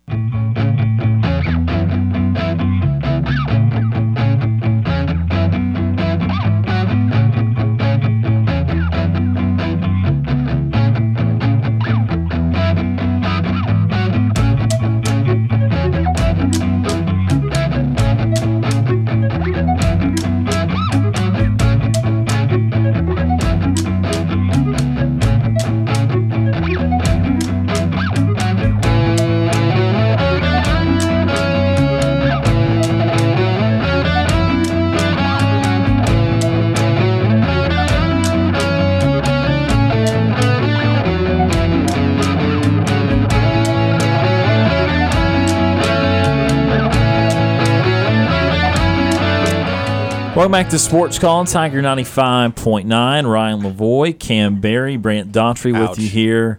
You okay over there? Yeah, I'm good. You got to make it through like another hour and a half. Yeah, I'm- I'm going to bubble wrap you or anything? Yes, good? Okay. Okay. All right. Uh, so, uh, just a second, we'll get back to the Orthopedic Clinic phone line. Appreciate you for joining in today on this Friday edition of the show. However, you may be tuning in, whether on the radio, the Tiger Communications app, or after the fact on the Sports Call podcast presented by Coca Cola. It is getting towards the end of the week, so it is time to unveil this week's Sports Call Player of the Week. Auburn forward Jaylin Williams is Sports Call's Player of the Week. The super senior is coming on strong in his final year on the Plains and once again put up big numbers in both of Auburn's wins this past week, leading the Tigers in scoring in both games. On Wednesday against Vanderbilt, Williams scored 21 points, making 3 of 4 from deep, and added 2 rebounds and 4 assists in Auburn's 81 54 win. On Saturday, visiting Ole Miss, Williams scored 16 points, pulled down 5 rebounds, and added 2 assists, as the Tigers handed the Rebs their first home loss in the season, winning 91 77. Jaylin Williams is Sports Player of the Week. So Jaylin Williams gets another Player of the Week honor. As again, that Ole Miss game was uh, special for the team in a lot of ways. It was the first quad one win. Of course, Auburn will get second this week against Alabama, and uh, he will be a great candidate again if Auburn can win tomorrow in Gainesville after scoring 26 against Alabama. But again, as mentioned, he had uh, two productive games last week against Vandy and against Ole Miss. That 16.5 rebound game was was very important in the Ole Miss game. He did lead uh, Auburn in scoring in that game, and uh, Jaylin Williams has just been kind of a steadying guy for this Auburn ship this year. I mean, we know about Johni Broome, and usually he will bring it from night to night, but Williams has been able to make sure it's not just one viable post threat for Auburn. And of course, he's got the stretch four ability too. But Williams, that, that improvement year over year has been here a while, obviously, but you can really see it each and every year getting a little better and a little better. Yeah, I have maintained all season that Jaylin is the key for this team. His aggressiveness, his will and want to score uh, and hunt for his shot. Because I and, I think that's something that a lot of just Auburn fans in general have been calling for to say, Jaylin, be aggressive, go get your shot, man. Like a lot of people, you know, that little push shot that he does is just it's automatic too. It, it, at this point, it's it's an automatic too. If he's missing that, you're in trouble a little bit. But it, usually, I, I would say he he always makes that shot. And um, yeah, I, I don't. I, he's just the key for me. Just uh, with this team for Auburn, if he really gets going, it just opens up so much more for everybody else. Him, him wanting to be aggressive, so he, he's been doing that. He's been searching for his shot this season. He's really been going after it. Uh, love what I'm seeing from Jaylin Williams. Uh, first of all, when that little soundbite started playing, I know that I record that. I record it every week. I write it, I record it, I post it, I put it in our thing. Uh, put it put it in our little system so that it's able to be played. For whatever reason, even though I knew it was coming, it still shocked me when I heard my voice saying that. I, I don't know what's up. It's every that. single Hey, week, man. It's every it's every single week, but Who's that guy? anyway, uh, it really does feel like Jaylin. We've been saying for years about Jaylin. It's just we really wish he realized how good he could be, and it's start it's starting to feel like he is finally Yes. living up to. Oh, hey, I am the best player. I'm the best scorer on this court. Like as far as ball into basket, there is nobody better than me on this court, and he's starting to finally realize that. And having another big next to him in Johni that that can take some of that pressure off and kind of let him go to work in a one-on-one situation, it's really paying dividends for him. And you know, it took him a while to get there, but he is now here, and it's certainly helping this team. Look, Jaylin Williams for the year now, he's at 59.8% from the floor, 40% from three, 81 3 from the foul line, man. 13.3 points, five and a half rebounds a game. Uh, the only player on the team with a higher field goal percentage is Dylan Cardwell. Of course, those are layups and dunks primarily. And so Jaylin Williams to shoot, uh, Jaylin Williams to shoot the types of shots that he does. Uh, look, some a lot of them are close, but they're always contested close. They're always the eight foot, ten foot leaners uh, and fadeaways and that sort of thing. Uh, and again, it was not just that. This was really, if you just wanted to break it down to individuals, this was it was not just Johni Broome. The difference in the Alabama and Auburn game from Tuscaloosa to, to Auburn was that Jaylin Williams was relatively ineffective in, in Coleman Coliseum, and he was incredibly effective against Alabama to the tune of 26 points on eight of 13, also getting nine of 10 of his foul shots to go. And, and so that really was just from an individual perspective. A lot of these other things were kind of interchangeable, were the same, uh, even from Alabama's point of view, because Mark Sears had 25. I mean, he, he was getting to the line often. Rylan Griffen had another good game. Grant Nelson, not really from three ball, but was their most productive guy inside the, uh, the two point line.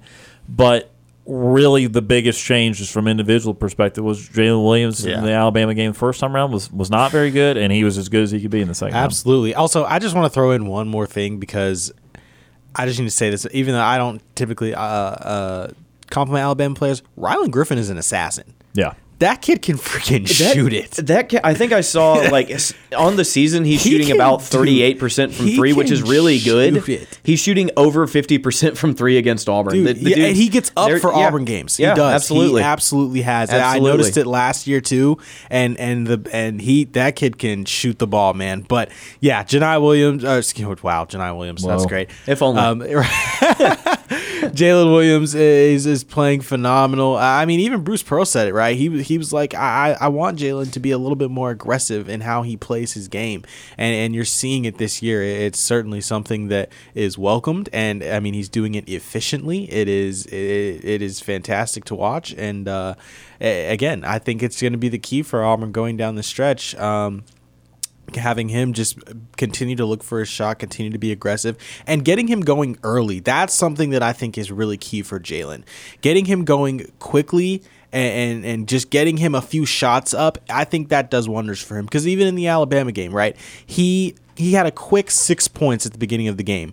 And he was fine for the rest of the game, but if you if you if you don't kind of let him get his touches in early, kind of start him going because Johni can turn it on at any point in time. We've seen that. He he might turn it on late in the first, he might turn it on in the second half, but Johni's going to turn it on at some point in time in the game, and you know that's going to happen. Kind of kind of the same with everybody else. But if you get Jaylin, if if you kind of don't get Jaylin his touches early, let him get his shots up quickly, kind of in the beginning of the game, he kind of tends to be ineffective because he's not in a rhythm. He doesn't really have a lot going.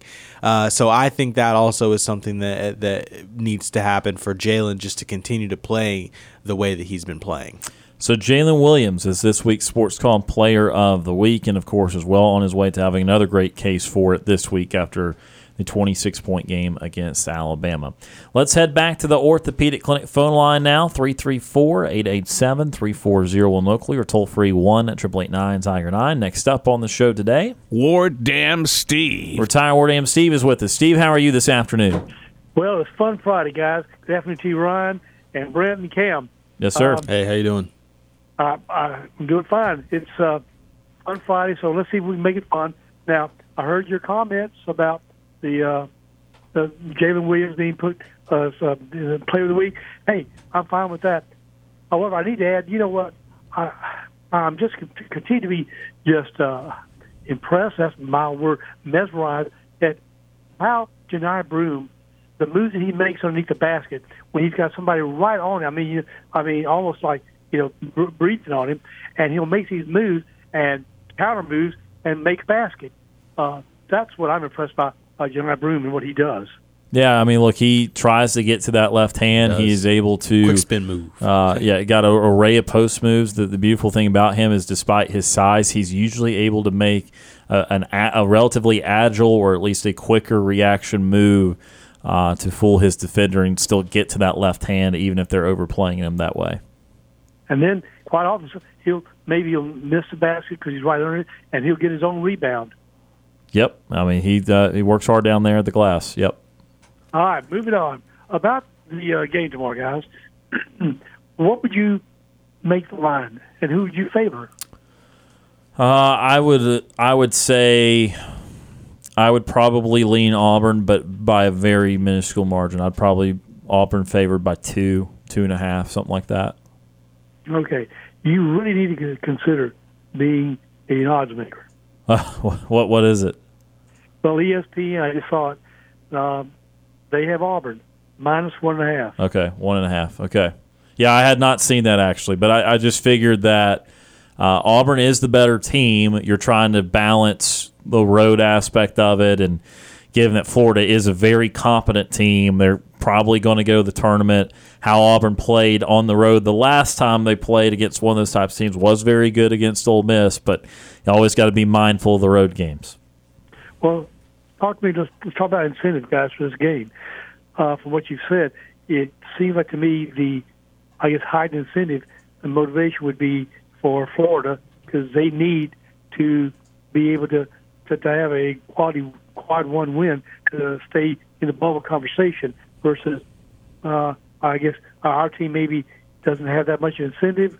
Uh, tell me where I'm wrong. Well, so Auburn has the incentive of fighting for an SEC title, and any loss for that is, is going to be uh, pretty darn impactful, especially uh, when it's games against teams you know you're better than. I mean, well, also just especially uh, when you've got this much competition. I mean, you got Alabama, South Carolina, and Tennessee all with two losses. So Auburn and Florida might have a little different level of goals right now, uh, but certainly Auburn, the last thing they want to do is have this really triumphant win that puts them squarely in the race for the SEC regular season championship, and then immediately get right back behind the eight ball, losing at Florida. So there's clear motivation there. And, and look, as you said with Florida, the motivation to make sure that they make the NCAA tournament is obviously uh, a very big deal too. I know that they uh, have continued to be uh, kind of around that bubble this year. Uh, I was trying to look at Lunardi's latest form, and, and, they, they are an 11 seed right now. So again, they are just uh, just ahead of the last four in. So uh, a win would do wonders. A loss, since it's at home, would would be a little impactful for them. certainly would still be on the bubble, but uh, yeah, I mean, look, I think Florida from that perspective has more to gain because Auburn's so solidly in a good position for the tournament. But if Auburn wants to win the SEC regular season title, they, they need to still get these types of games. Hey, staying with uh, the game, coaches. Both know each other, Golden, obviously, and Pearl. Yep. Um, who do you think has the more advantage? So we just know Bruce Pearl, uh, Bruce Pearl to be a really good basketball coach overall. Like if someone's picking who's a better basketball coach, it's going to be Bruce Pearl at this point. Sometimes the understudy could, in theory, have an advantage because you say, "Oh, I know everything that." Uh, my teacher does. However, he does not know my twist on what he does and that sort of thing. You can make that argument. Uh, at the end of the day, um, I still think that, that Bruce is going to have a good idea of what Todd Golden's going to want to do. So I'm not sure if there's going to be any coaching advantages or disadvantages. I know that Florida style is probably more pronounced than Auburn's. Florida will go at an even faster pace than Auburn really ever has with Bruce and that sort of thing. So uh, I don't think that they're carbon copies or anything. But uh, I mean, again, so you can make the argument for either way. I think time will tell based off of their matchups together. Uh, you guys mentioned uh, earlier you had discussion about um, who might see the breakout or I guess you know to have a uh, a real you know I guess breakout game, and uh, one of you uh, mentioned uh, was Denver Jones. Yeah, Kam did. Kam said uh, Denver Kam Jones. did? Yeah. Okay. So, what about this, guys? If anyone needs a breakout game, this would be the best time to do it. And I'm thinking about Aden Holloway. Yeah, so I think He that- hasn't done it. He hasn't, Right. He hasn't met expectations. Right, and and look, I will say this about point guard play on the road is is that is very important. Um, I think that at this point we're starting to transition into the territory of Tre Donaldson is capable with 25, 26 minutes a game of, of giving you what you Highly. need. Yes. Uh, now against you know when they play Tennessee, when they play Kentucky, and those teams can just give you 95 points. And to be fair, Florida can too. Uh, when those teams, when you're just needing every single bit of it, then then Holloway will be very important to try to figure out his his space in that game. Uh, but I mean, let's let's do look at this. If Tre Donaldson can play a really quality game, again, we're talking about getting all five of these position groups, trying to get them to about 15 to 18 points per per position group. And Tre Donaldson had 14 against Alabama. Now, maybe that's the high end. Again, that's the second highest performance of the year. So maybe 9 to 10 points is more fair. If you just get Holloway to hit a couple, again, you, you don't need him to get 15. If you just if he'll just shoot a 2 of 5 from 3 and 3 of 6 from the floor, that combined with what Donaldson is starting to give you as a starter should be enough. So while I want to see Aden improve too, I think what's most likely for him this year is that he's probably not going to have the light turn all the way on this year. It's just it just looks like he, uh, from a shot selection standpoint, I know Bruce Pearl defended it today, uh, but from a shot selection standpoint, from being able to figure out how to finish down low amongst bigger guys and find a, his spot inside the three point line, I'm not sure he's going to quite figure it out this year, but. I think the good news is, is that Donaldson has come far enough along to where he is going to be pretty reliable on a night to night basis. So, at a percentage level, guys, all three of you, consensus or not, uh, what percentage level of confidence do you uh, give uh, us uh, to finally break out of that long, dry spell of not beating them? I'm at 75% to 80%. Well, okay. Wow. That's it. I'm a little less confident. I still think Auburn could win. I think Auburn should win. But again, I mean, we've touched on it a million times. All the reasons that it's tough to win on the road. I'm closer to 60. I'd say. I, I still think Auburn will win, but uh, not not quite as confident as Kam is. And if Auburn does lose this game, then I'm not going to sit here and say that the sky is falling. I still think Auburn's a very good team, even if they do lose tomorrow. I thought about being a, a smart aleck and giving you like a like a rounded percentage of like fifty one point two or something like that. So, Uh, you're going to do that now. A fifty five percent. Um, I, I, I, as I said, with if with a line like two points, I know you said it's one and a half. I was projecting two or so. That that means in my head it's going to be a very close game. And uh, again, I, is Auburn better than Florida? Hundred percent, no doubt about that. I don't have any uh, lack of confidence in that. But uh, you, we know this sport, and we know that one of these Auburn is not done losing, losing on the road this year. They will lose another road game to Tennessee, and they will probably lose one other that we just don't expect. And Florida and Georgia are the prime candidates for that. well, since you said that, because I was going to come up that, I said, if we come out of this with a win tomorrow, then I'm saying we probably should go, or will go 7 and 1. Again, that would definitely be in play. Uh, I still, for whatever reason, maybe I just misevaluated the heck out of them. I don't know. I still think Kentucky, even though it's at Neville, that offense is capable. Again, I don't know what's with the SEC this year. There's offense all over the place. I still think Kentucky's the type of team that hits 15 threes and and give you uh, a a really rough time trying to stop them. Now, they've got their issues. I'm not saying Kentucky's Yeah. going to win. I'm just saying I would not book it yet. I wouldn't take it to the bank yet. I think Auburn will be favored. I'm, again, I don't. I'm not trying to sound you know, no. several alarms. I'm just saying I would not write that off. But otherwise, yes, if they win at Florida, then Tennessee's the game I circle they're still probably going to lose. And then to me, I think Florida's a little better than Georgia. I, I think they're same ballpark, but I think Florida's a little better than Georgia. Can you completely discount it? Because it's a bit of a rivalry, because it's a road game? No.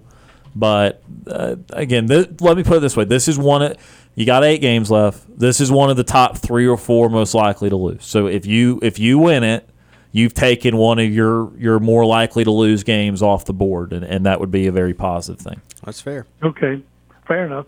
All right, and then guys, real quick, I've been looking at the latest bracketology uh, from uh, Nathan King. Yeah, Yep. and um, uh, I guess they took. Believe ESPN has us. Uh, I think a uh, fourth. No, CBS has us tied for fifth, uh, and then uh, ESPN I think uh, has us as a three. But then I see this. Uh, well, how is this possible? What kind of logic?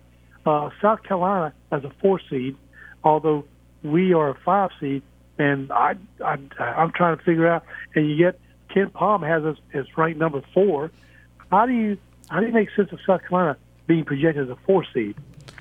Well, I mean that's that's really opinion based stuff in terms of just looking at resume. I'm sure they'll change, but right now, how do they figure South Carolina to be the higher seed than Auburn? Well, South Carolina's got a better record. They're first in the SEC as of right now, and they uh, they well, yes, but technically they are first. They have a better record, and Okay. and they also they I mean they have a little bit of better wins than Auburn in my opinion. I mean they went into Tennessee and beat Tennessee. Uh, so Yeah, they got Tennessee and Kentucky yeah, under and- their belt Yeah, right so so they've got better wins right now. They they they're they have earned the respect of that of that seating. Yeah, look again. That that's opinion based uh, for sure, as Kam said. Um, we're, we're kind of slow getting around to respecting South Carolina, uh, but they are twenty and three. Uh, they don't have much at all in the non-conference, but again, I, I, as we went over the other day, unfortunately, Auburn really doesn't in hindsight either Yeah. because of the way those teams played. So I, I think it's more splitting hairs than maybe we give it credit for. But uh, I, you know, I, I still I would lean towards Auburn being just a smidge better. Uh, I would as well, But- by the way. I yeah. would as well. But just based off pure resume right now Right. You could- comparison, you could at I- least I make would- the argument. Yeah, I would give the slighter edge to South Carolina as of right now. I do still think that Auburn is the better team, and I think that they'll. Ha- I think that game against South Carolina on Wednesday will be very, very good. But uh, I, I, I do think that as of right now, they just have the slight edge, and they've they've gained some momentum and some respect in the last couple weeks. Okay, guys, I know time is running short. You were talking about props. Yep. Let me share with you the five props that the Sharpies, according to uh, Vegas Insider, are taking and they're betting on. all right. Here we go. The Sharpies are the people, I guess, who have more money than uh, I could uh, get uh, to, to actually uh, figure out. All right. Total yardage of all touchdowns is one of the props. Okay. Interesting. What do you, what do you think about that one? Total yardage of all the touchdowns. Oh gosh. First you got to think about how many touchdowns then then you average out. So say you got uh, math, seven total touchdowns, and then they average say eight yards. That'd be fifty six yards. Uh, so I don't know, sixty yards, something like that. I don't know. Okay. All right. Well, But then you see, you can have a seventy yard play. Okay, So well, here's the opening line. Total yardage is 74 and a half. okay. What would you bet it? Under or over? I, this is going to be this is just a preview for a few minutes from now. Uh, under. We do have to move a little quicker on these, Steve. I'll say under. I'll say under. All right. Next one. Longest rush by who? Patrick Mahomes. Like 11 and a half, 9 and a half, 10 and a half. What? I don't I don't know what the Okay. The total opened at 13 and a half. 13 and a half, so I was going to go a little under, but yeah. Okay. Next, total receiving yards by George Kittle. I, that might be one of the ones on here actually that we have. I don't I'd have to double check. Eh, I maybe think it is, yeah. Is it? The over and under is 51 and a half. 51 and a half. I would take I'm going to take uh, over on that one. I don't know. Over. All right. Now here's here's one. You'll love this one. The first pass by Brock Purdy is it complete or incomplete? 50 chance. Can I be dumb? He's going to be about 60 or 65%, so more than likely it's a completion, right? So over 50%. Well, the uh, the sharpies on here said take the complete because they're probably going to give him a very short yardage Yeah. pass to, to begin the, the game with. So it'll be I doubt a they yeah, him. I doubt they chuck down the field. So yeah, I'd go I'd go complete. Right, and finally, the longest punt by Mitch Wishnowsky. Is that yep. his name? Yep. Okay, so here's the line: 55 and a half yards. Basically, what you're betting on is do they punt a full field and maybe they get a roll? I go over. I go like a 60 yard punt. Over. Yeah. Okay, so You're just bet it, guys. there. You're just basically betting that they don't have to keep punting on short fields after they've gotten two or three first downs. of course you can go ahead and bet the uh, crazy ones like how long will the national anthem uh, be be sung? That is one that is on our, our list. Is it? okay. Yes. And who is singing? Is it Reba McEntire? Yes, it is. And I have Okay. some data on this that I can't wait to share. Or do you? Yep, Oh, okay. I looked this up. You know, Yep. Some of these people drag it out. You know. Yep, sure and, You know, do. they'll they'll, they'll uh, you know improvise and uh, so you can't always you know uh, figure what they're going to do to it. Yep. All right. So guys, that is it. Oh, by the way, you know the reason it's called the Super Bowl, right? Uh, yeah, the uh, the commissioner uh, and uh, the media ends up basically kind of calling it that. Yeah. Well, actually, the journalist, but it was called Super Bowl because Lamar Hunt, uh, his son, uh, was playing at that time. I remember with a toy called a Super Ball, Uh huh. and it bounced crazy ways. And when he first uh, proposed that name to uh, Rozelle, he said, "No, it's not sophisticated enough. It's too corny." And then the other AFL members uh, agree, "Yeah, it's too cheesy. You know, it's not." It just uh, anyway. Some apparently some journalists started uh, hearing about it, and they they called Super Bowl. So it was actually called the Super Bowl in the Jets and Baltimore Colts game. There you go. So if you didn't know it, then now you do, guys. So it's time for me to get out of here. Have a safe uh, afternoon, enjoyable weekend, and uh, I'm pulling for uh, Mr. Mahomes and the Kansas City Chiefs, and uh, hopefully uh, my uh, boys will come out tomorrow with a more than two point win, or I'll be on some heavy meds. All right. I got talk to you uh, Monday, right? Uh, yes, sir. Okay, where you guys? We're Steve. Appreciate that phone call. That is retired Ward AM Steve joining us on the Orthopedic Clinic phone line. We have about six or so minutes left in the hour, so we will go ahead and start the Super Bowl breakdown. We're not going to get into the props just yet. We'll save those for the five o'clock hour. Uh, but let's just, without the props, just break this thing down for just a minute.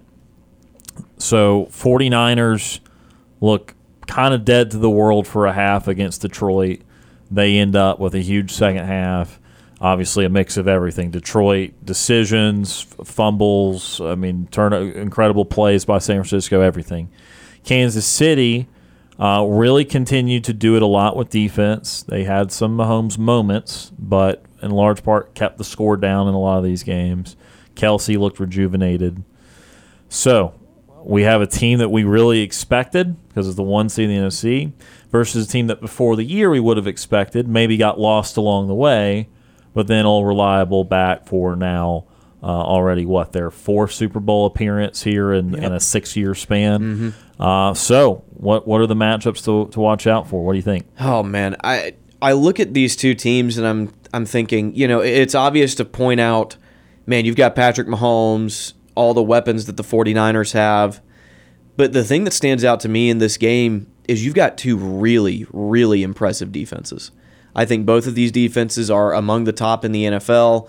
Uh, I don't have the stats in front of me, but if you told me they were any outside of the top five in most statistical categories, I would find it hard to believe. Um, I think that they have incredible players on either side. So I, I think this is going to be one of the lower scoring Super Bowls, perhaps, especially with the issues that both offenses have had at times. I think that both of these offenses are susceptible to disappearing at times, and it may lead to something of a boring-ish Super Bowl. Uh, but as long as it's close, I really don't care. I, I'm I'm not somebody who has to pick someone to root for in, in every Super Bowl. I'm I hoping. do. I'm. Uh, do, yeah, you I do. also you do. do. We've Uh, yeah. Ryan, you and I have watched the Super Bowl before, and neither of our teams were playing It- in it, and you got very into it. And I can't help I it. really love that about you, honestly. I, am the same way, honestly. I can't help but root for somebody. I got, I Yeah. gotta, I gotta have a vested interest, or I'm just, I'm just not gonna. I just attention. want moments that make my mouth hang open and like surrender cobra, like oh my god, what just happened?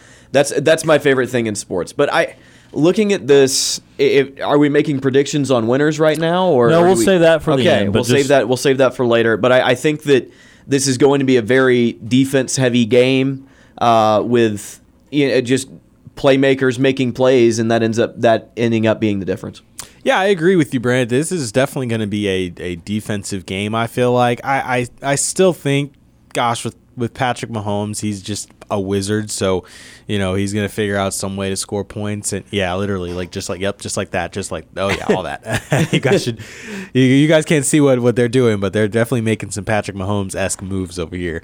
Um, and, and I, I and I and I also I do believe in the offense that Kyle Shanahan runs. Uh, I, I do think that I so I I do believe that it could be. I think it could go either way. Honestly, really and truly, I think it could go either way in terms of both offenses are pretty good. Uh, not maybe not the Chiefs as good, but Patrick Mahomes again, like I said, he's a wizard. And then Kyle Shanahan runs such an efficient and good offense, and they have so much, so many weapons on that side of the ball. Right, Brandon Aiyuk, they got uh, Deebo Samuel, they got they got Christian McCaffrey, right, and they still have George Kittle. So they have a lot of talent on that side of the ball.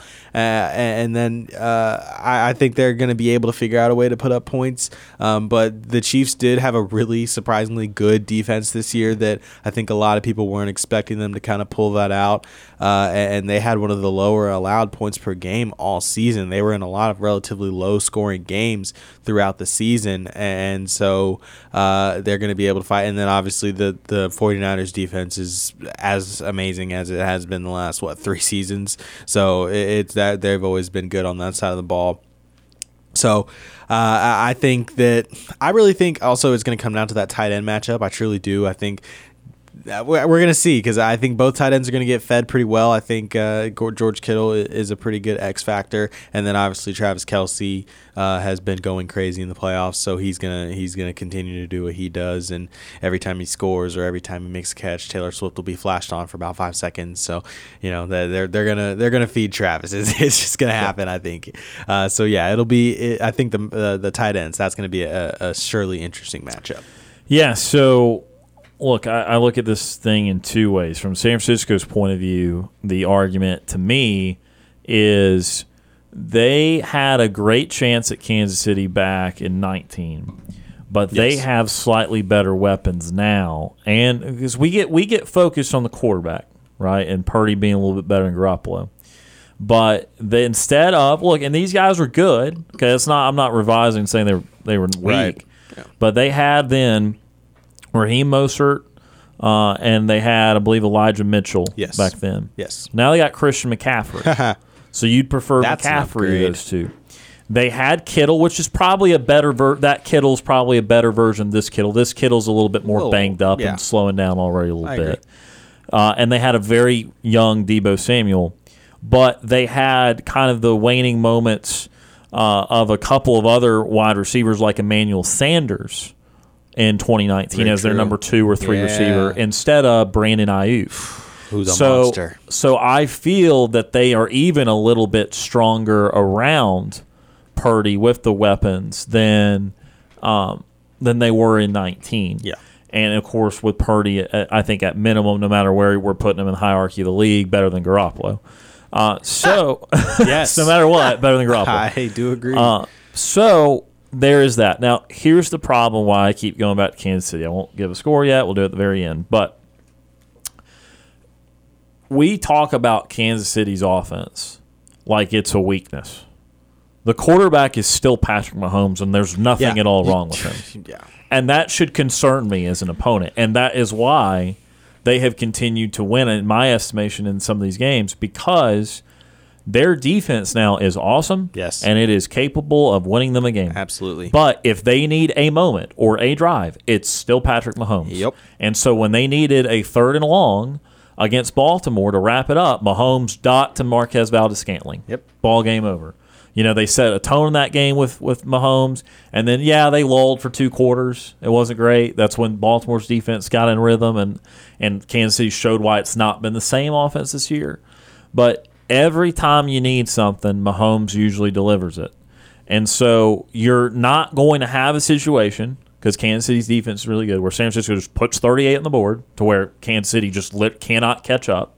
And so in a close game, if Mahomes gets the ball, who's betting against Mahomes? No matter if Kadarius Toney's out there or not, are you going to really think that Mahomes is not going to get it done? So that's what I keep going back to. Is yes, I do think San Francisco's weapons are better. Yes, I think that San Francisco does have a defense that can can bother Kansas City at least a little bit. But man, it gets really hard to say the strength of Kansas City is not even offense or Patrick Mahomes, it's their defense. That is why they have gotten to this point. That's why it's going to be an incredible challenge for the San Francisco 49ers. We are out of time for hour number two. Coming up in hour number three, we're going to go through our Super Bowl prop bets. TP Hammock will join us for that, so we'll have a full room here. And uh, we'll go through as many of these as we can. We got 25 of these bad boys on here. We'll go through as many as we can in the 5 o'clock hour. Stay tuned. Everything about Super Bowl 58 coming up next.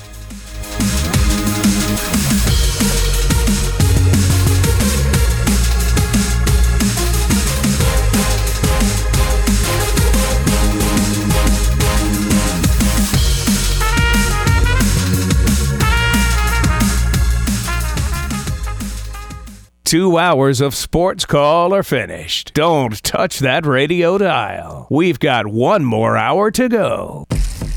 You're listening to Sports Call on Tiger 95.9 FM, WTGZ Tuskegee, Auburn, and AM 620 WTRP LaGrange. Whether you're leaving work, cruising around town, or listening on demand, we've still got some fun left for you. To be part of the show, give us a call at 334 887 3401 locally or toll free at 1 888 9 Tiger 9. Auburn's first and Auburn's favorite sports talk show has been on the air since 1995 and is ready for 60 more minutes of fun. Now, let's get this hour of sports call started.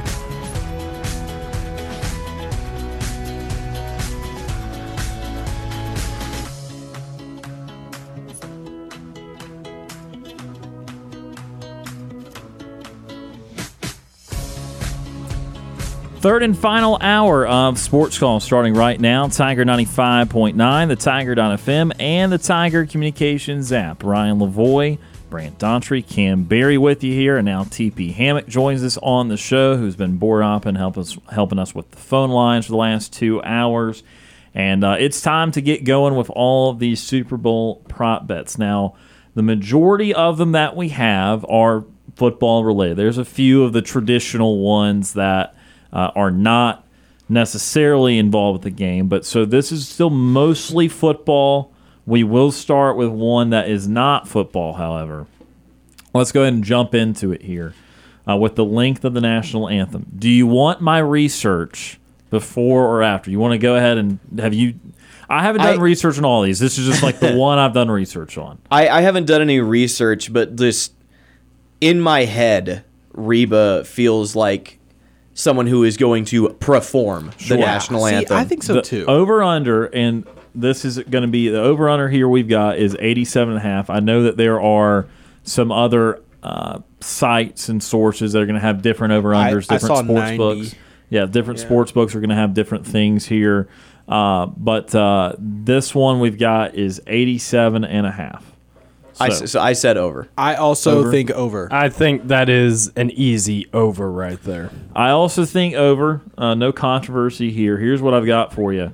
Did you know that Reba McEntire has already performed a, su- a Super Bowl national Has she? anthem? Okay. In 1999, 90s? Hmm. she did the national anthem in 90 seconds. So that's Okay. probably why you've seen a 90 and a half somewhere because she did 90, 90 seconds in 1999.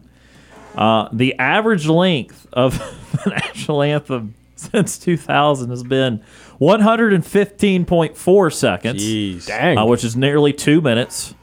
And uh, I'm going over two. I don't think Reba, 25 years later, is going to wa- Suddenly speed quicker. run this thing, yeah. Yeah, so uh, I would go over, and for what it's worth, if it was 90 and a half, if you're out there seeing that one, I'd go over too. All right, let's do one more. Let's. This is a TP specialty. I, I, Yeah. This is for the degenerates. I, that's all I can. How dare you? This, if you're if you're if you're betting on this, call the hotline.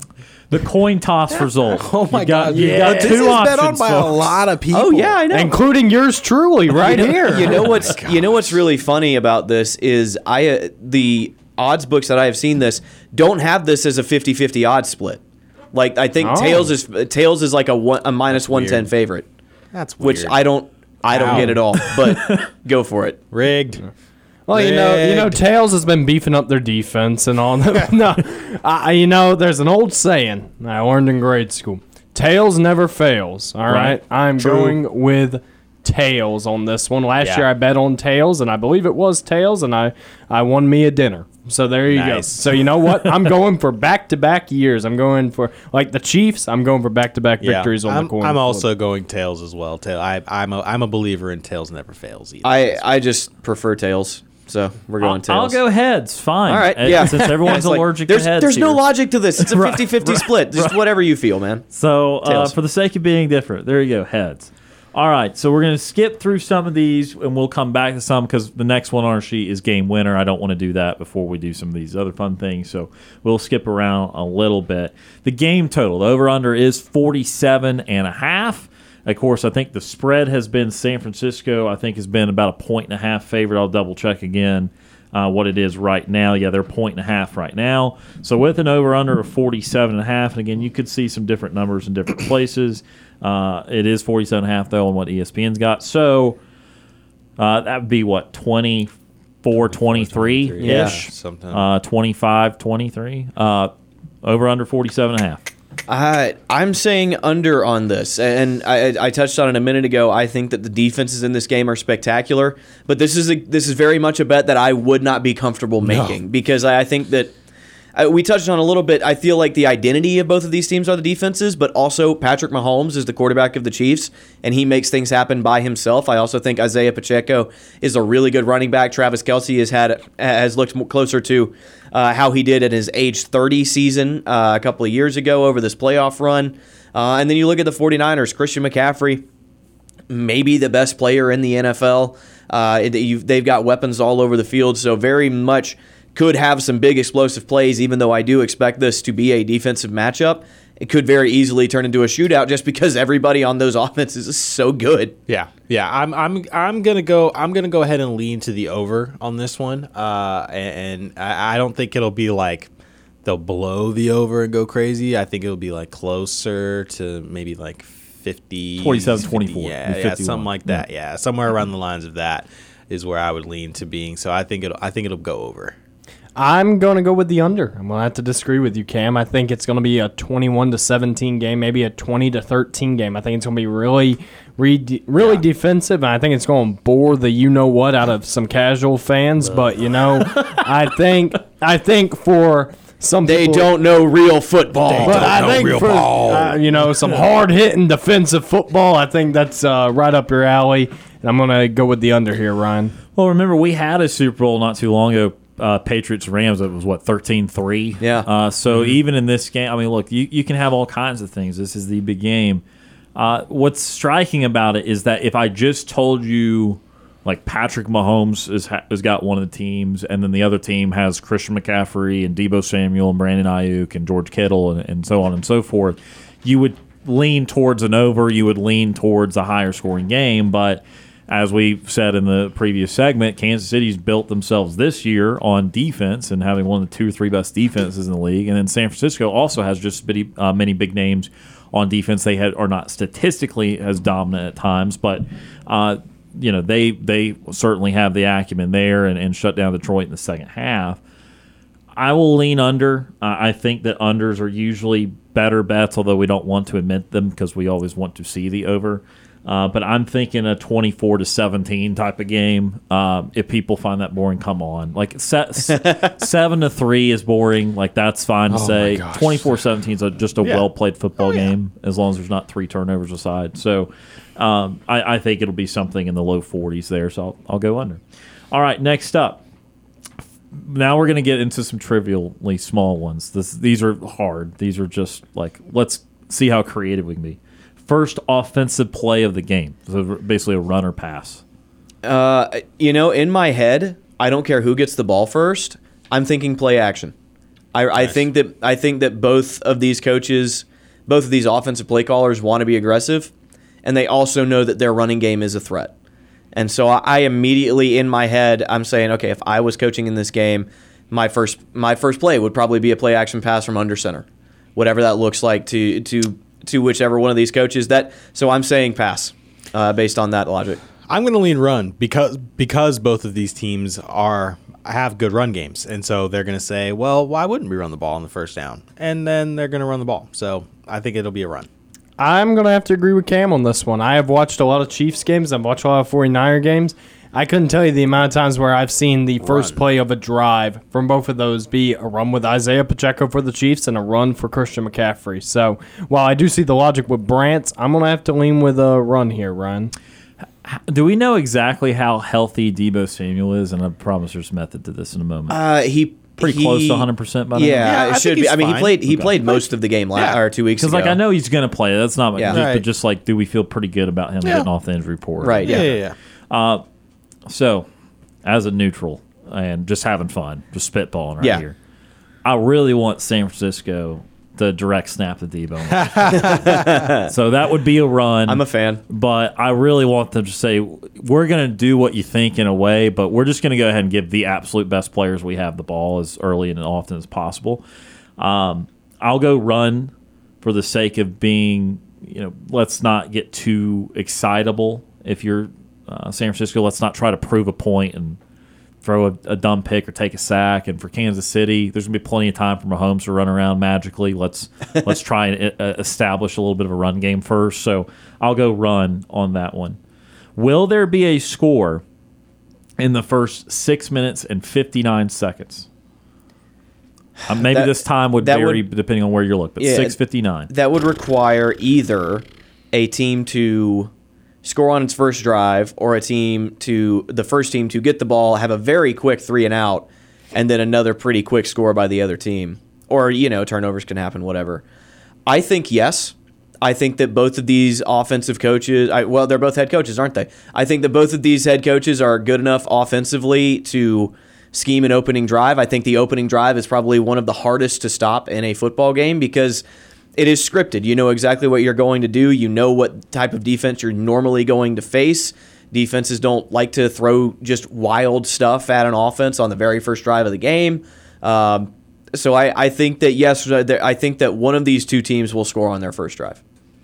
I agree. I, I think I think it will. They will score on the first drive, and I think it will be within that first uh, within that first seven minutes, underneath seven minutes. So uh, I'm I'm going to agree with Brant here. I'm gonna have to agree with y'all as well. I, I think um, I think both of these coaches do a really good job of scripting out their first couple of drives, and uh, I think I don't think it really matters about who gets the ball first. I, I think whoever does get it, I think it matters. I don't think it is a competitive advantage because they're both so good as offensive coaches. So I think um, I'm gonna go with yes on this one as well. Look, we saw an important trend broken in the San Francisco Detroit game. The sentiment from myself and from many is that you get San Francisco behind, they're not going to come back on you. True. Uh, they were able to do that. Now, again, it took both sides to help you out there, but nevertheless, that was a two and three score game that they were able uh, to come back from uh, in that one. So I think maybe the emphasis on a quick start could be a little bit overblown. Nevertheless, Kansas City did against Baltimore come up with really all of their offensive productivity in the first 20, 25 minutes of that game. It was a lot of neutral outcomes for them for the, the next two quarters. So I think that Kansas City will score in their first possession. So for the sake of that, I will say yes, there will be a score in the first seven minutes. If San Francisco gets the ball first, I'm not convinced that they'd score. I think that uh, they're going to have to kind of work into it and start confusing Kansas City a little bit to be able to to, to move the ball and KC's defense being so good. I just see Kansas City starting better in this game, uh, but I will think that Kansas City will score first, and I'll say they'll get the ball first. So we'll go uh, under the first 659 of that one. Uh, team to score first, I'll go ahead and say I think Kansas City will score first, kind of based off with the logic I just had that I think they will score the first time they get the ball. I'm not necessarily committed to that for San Francisco. So first team to score first for you guys. I will also go Chiefs. Yeah, I'll go Chiefs here as well.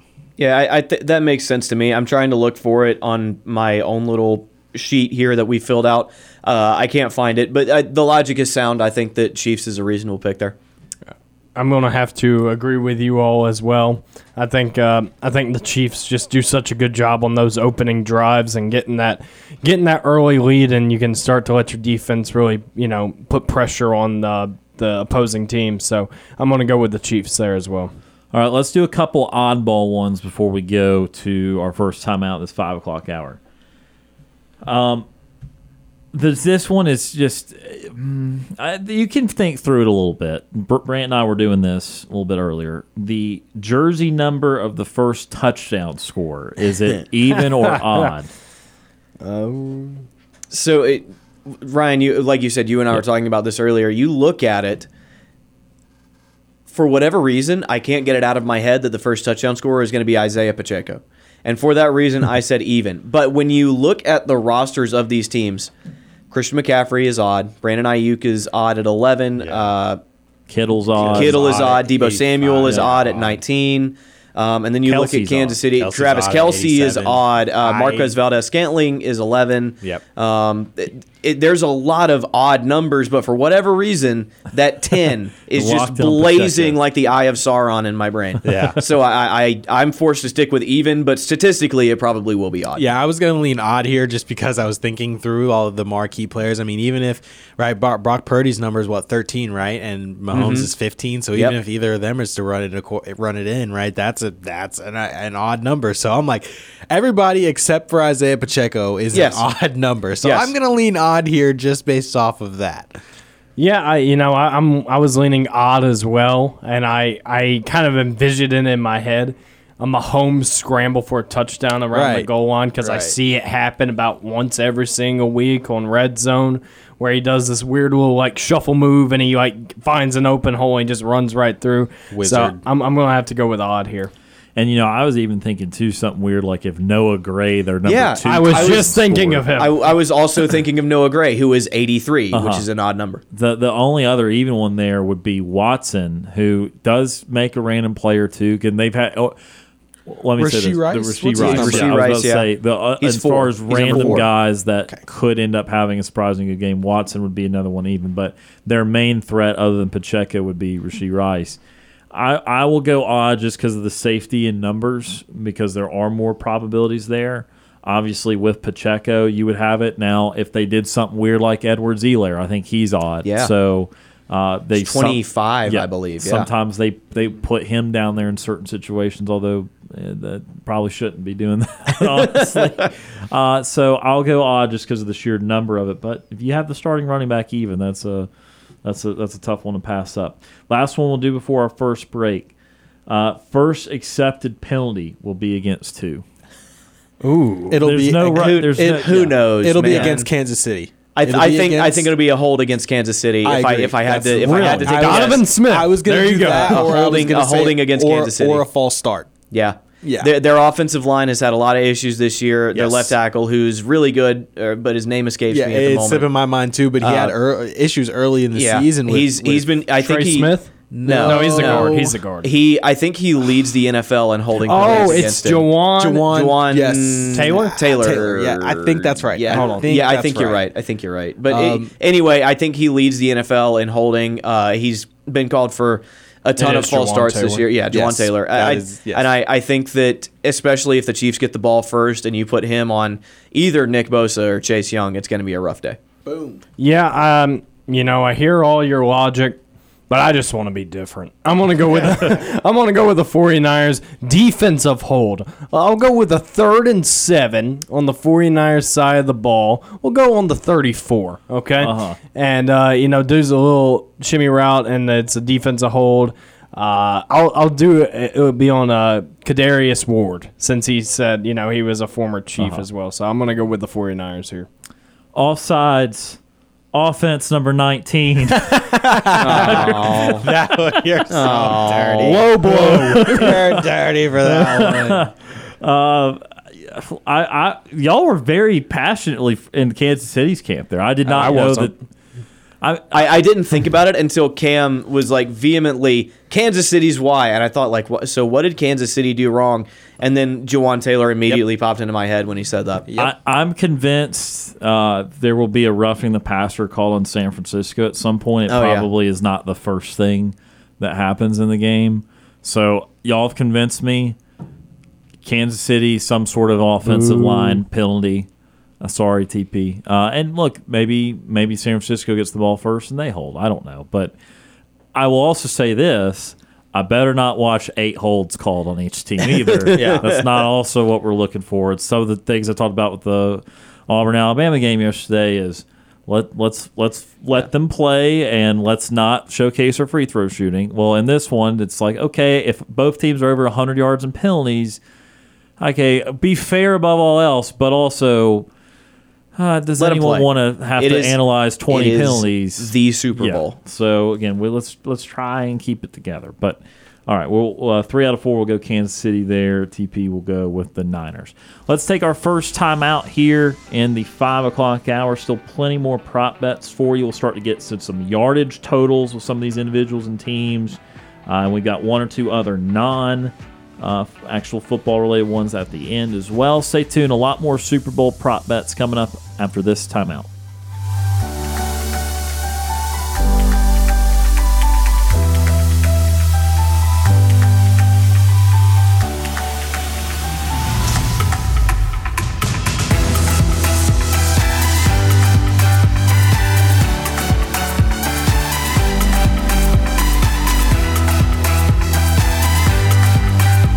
Want to call into the show? Send us your thoughts via email. You've got mail. Sports Call at the Tiger.fm. Let's get back to Sports Call on Tiger 95.9. Feel free to give us a call at 334 887 3401 or toll free at 1 888 9 Tiger 9.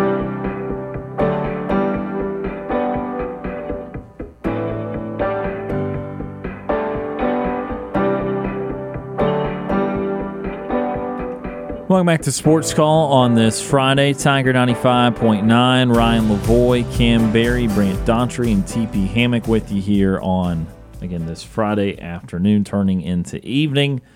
Uh, just a couple days before Super Bowl 58 between the Kansas City Chiefs and San Francisco 49ers. We are going through some of the prop bets right now. If you miss any of them or want to go back and check it out again, go back and check out our Sports Call podcast presented by Coca Cola, available wherever you may get your podcasts. All right, let's jump right back in. Uh, will anyone score in the final two minutes of the first half? Uh, yes, I think that's a pretty safe bet because you always see, especially with these two teams, they always find a way at bare minimum to get into field goal range because Butker's got a pretty good leg and Moody's got a pretty good leg. So, um, just depends on who has the ball, but I feel pretty confident in that. I, I feel yes as well. Uh, these are two guys that understand the importance of that middle eight and and want to score going into halftime. Uh, there's never a bad time to score, and that's one of the best. So uh, I think this is a pretty safe bet that yes. I agree. Uh, I concur with these two gentlemen over to my right that uh, yeah, we're we're gonna they're gonna be able to score within the, the last two minutes. There are three gentlemen to your right. One, two. He is on your right side. Technically, I'm facing Ryan. I don't know. We're not. We're it not doesn't in matter. the ge- It doesn't matter. No one can see anyway. We could be making all of this up. We're Yeah. all in four different rooms. Yeah, exactly. We're actually not Kam, here. are you enjoying the safety of your couch right now? I mean, Yes, I love it. It feels so good. Uh, no, we're all uh, very safe and sound in the Tiger Communication studios, but I hate to. Yeah, this can happen once or twice. I don't think know if it's happened yet. Maybe it has, maybe it hasn't. But I think we all agree this time. I, I think yes. I think that's a smart play. Basically, what you're banking on is a game in which really no one is moving the ball at all, or a missed field goal, which of hmm. course in the NFL just does not happen very often. And I, look, Mahomes is awesome at the two minute drill. I mean, they they rattle it off in 30 seconds. And look, San Francisco is definitely going to be more of a candidate to not be able to score in the final two minutes. But okay, the logic is it's final two minutes. So that means they've already had the ball kind of pre two minute warning. Therefore, uh, maybe they've already had uh, some time to start a drive or that sort of thing. So I will go yes as well. Uh, will a team score three consecutive times, not including PAT? So maybe three straight field goals, a field goal and two touchdowns. Basically, does anyone get on a nice run in the Super Bowl? I don't know. I I don't think so. I think these defenses are too good. I think that you're going to see two possessions, field goal, touchdown. I think you can see two touchdowns on consecutive possessions. I don't know if you get three. Three is three is a lot against this bunch. Either of these bunches. Yeah, I, I agree. I agree. They're they're gonna these defenses are too good to be able to be allowing scoring like that. So I I agree. Yeah, I I I don't think that's going to happen against neither of these defenses. Maybe three field goals, but then you got to worry about you know if you're trailing or not. So no, I don't think that's happening. Uh, so in agreement there, I looked this up uh, just for clarity, and I, I know this is not going to shock anyone because there was a, a huge comeback, but obviously in the San Francisco Detroit game. Uh, San Francisco did score five consecutive times. Now, obviously, in the 17 to 10 game, uh, Kansas City and Baltimore, no one scored more than twice in a row, which was Kansas City in the second quarter. Uh, you also got to consider lower scoring games, right? If you do truly get a lower scoring game, a 21 to 17 type of game, well, then one team only scored three times, and the other team only scored three times. So uh, to run it consecutively is tough. Uh, I, I'm not very. I, I'm not as confident in one in this one actually as the score in the last two minutes because you don't necessarily have to have a blowout to have this. Uh, again, San Francisco Detroit was not a blowout. Maybe it was in the process of being one, and then that's why it wasn't. But I'll say no. But again, if someone goes on a 17-0 run, two touchdowns and a field goal, and is up seven afterward, something like that, you know, that still would not shock me. So. Uh, I'll say no for the sake of that as well. All right, let's get into some yardage totals for some of these guys. Let's start passing yards for both quarterback. The over under I've got here for Brock Purdy is 248 and a half. The over under for Patrick Mahomes is 260 and a half. I feel like for Purdy, I went with the under. I feel like if they're moving the ball, they're going to be doing it in a bunch of different ways, and part of it is going to be Christian McCaffrey and maybe Deebo Samuel running the ball as much as him throwing it. So I, I think that he could, he may approach 250, but I did say under. I think he'll get close, but I think less than that. For Mahomes, I said over. I think he is. I mean, we've touched on it. He's the focal point of the offense. If he has a bad game, then they're not going to win. They have a good running game, but it's not their identity. It- Their identity is defense and him doing insane stuff. So I, I went over for Patrick Mahomes. So I'm actually going to go over for Brock Purdy. Uh, I think it'll be a lot of. It, it won't be a. It won't be a lot of like deep passes, maybe some intermediate throws, maybe a deep pass here and there. You know, a shot that obviously not consistently, but they have so many yards after the catch, guys, that I think that he could end up getting to that. You know that that uh, that that over. So I think I'm going to lean with the over for for Brock Purdy, and then I actually think I'm going to go with the under for Patrick Mahomes. I know, I know, I know, 260 and a half. Okay, like I, I know that's that's Rambunctious over right, here. but I think they're going to lean on their run game a lot more than than you would think. Uh, I think Pacheco is going to be such a such a factor in that. Uh, I think Patrick. I think I'm not going to say. I think it'll be close. I think he'll probably put up like maybe close to about 250 between like 240 250 yards maybe somewhere around there um, but i think he's going to go under I have Brock Purdy under because I think that McDuffie and that Chiefs secondary is just extremely good. It's so hard to get any yards on them. They use their hands really well. They don't give up any big plays. Their secondary is just really nice, and I think they're going to do well. But I also have Patrick Mahomes under as well. I think it's going to come down to the run game. If you remember, in 2019 and 2020, there was a narrative that whenever Mahomes would get to the Super Bowl, he would just flatline kind of. It was just, you know, in the whenever they won against San Francisco, it wasn't really him. It was their running back that game that did really good. I mean, he made the throws, but at the end of the day, he didn't have his A game against the Buccaneers that year. Buccaneers absolutely shut down the Chiefs. Now last year he did phenomenal against the Eagles, who were a very good defense. So maybe maybe he'll play like that. But we have seen in the Super Bowl that he's not invincible. So I'm going to go with the under on both quarterbacks. I'm tempted to do the same because look, it's sometimes it's about the weapons that Kansas City has, and maybe just realizing that Pacheco's really good, and they don't love everything going on with the receiving corps, and so you try an, a much more balanced approach. I look back against Baltimore, so they ended up with 39 passes, 32 runs. So Mahomes 30 of 39, but he was still under that number. He was at 241 because again, they don't have maybe as much explosion with their passes, even though Mahomes has a kinda bazooka like- of an arm. it's kind of like a lot of dink and dunk Yeah, it's like what we need to scheme you open instead of just Tyreek run across the field. Mahomes will find you, uh, type of deal. Now Rashee Rice is is I think you know He's- getting he's coming on. Get He's there. coming on, yeah, for oh, sure. yeah for Um, sure i agree Gosh, but I, I I'm sold on Purdy's under. Kam was working on me though. The uh, I thought I had yeah, you. yeah. I really did. I thought I, had you. I just think that they're going to be so ball control heavy. Like I think San San Francisco's perfect drive is going to be 13 plays, 75 yards, seven runs, six pass, equal yardage, move on type of deal. So I'm going to go under Purdy. I think he'll be in the 220, 230 range. Mahomes, I'm going to yeah, I'm going to say slightly over. I thought about the slight under at 240 like I said against Baltimore. I think Baltimore's defense was probably still a scotch better than San Francisco's though, and I think that's part of it. And I would worry San Francisco. Here's their thing: got to get to Mahomes. Uh, teams have not done a very good job of that in the postseason. If you can get to Mahomes, then okay, that takes out the big play part of it. But I, am I'm, I'm actually a little more worried than than maybe some about San Francisco actually getting home. I know they've got Bosa and some other guys up front, but um, I don't know. I, I think that it's there's a chance Kansas City's just done such a good job protecting him. If they protect him again, I think that he'll maybe get 270, 280. So I'll go under Purdy over Mahomes. All right, tight end yardages, and they're pretty different here. Kittle's is 48 and a half, and Kelce is 70 and a half.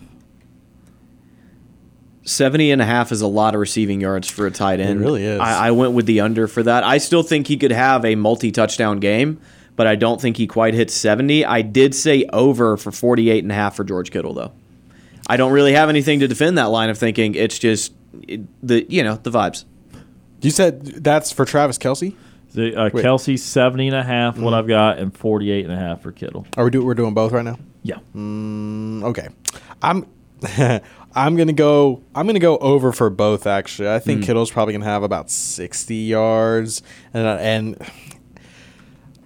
I mean, Patrick really only looks at Travis, right? I mean, if we're being 100% honest here, when he's in a tr- and especially when he's in trouble, I mean, what I mean, It's who- he's he's, he's the- looking at yeah, I mean, he's looking mean, at Travis. a, a good tight end. He's the And security blanket. Yes, he is 100% the secu- and and how many catches did he have against Baltimore? Like like a lot. 10, right? Like 10 Yeah, or and 11 over 100 catches yards, and yeah. over 100 He was yards. player of the week that week, Yeah, yeah. they're I mean, they're they're he's he's going to get fed. I'm, I mean, I'm sure they're going to try to bracket him and figure it out, but uh, uh, if the you know, if you're the 49ers and and eh, the the linebackers that, that the 49ers have can can very much keep up with Travis. Um, but yeah, I'm gonna still go over 70 yards just because he is the security blanket and Patrick always looks for him. I mean, he is the first option in this offense.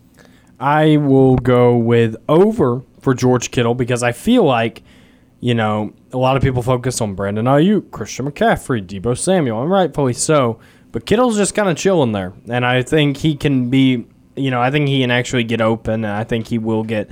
I'm not saying he's going to blow the roof off the place, but I think he will get a touchdown and maybe some yards after catch and whatnot. So I think he's going to go over. I and I have to agree with Kam on Kelce getting over. I mean, if he's not throwing it to Kelce whenever he's in trouble, who's he throwing it Right. to? Kadarius? I mean, I mean, no. Skyy Moore? No. He's going to throw it to Travis Kelce. Right. So Yeah. maybe Noah Gray, but uh, he's going to throw it to Travis Kelce. And if Travis Kelce doesn't have over 70 yards, I'm I- shocked, yeah. I'll be shocked, and I and I would be stunned if the Chiefs were able to win without that. So again, this is what Kelce's done in the postseason. Now, regular season, he had one of his worst regular seasons of his career. He's again starting to age, but 71 yards against Miami.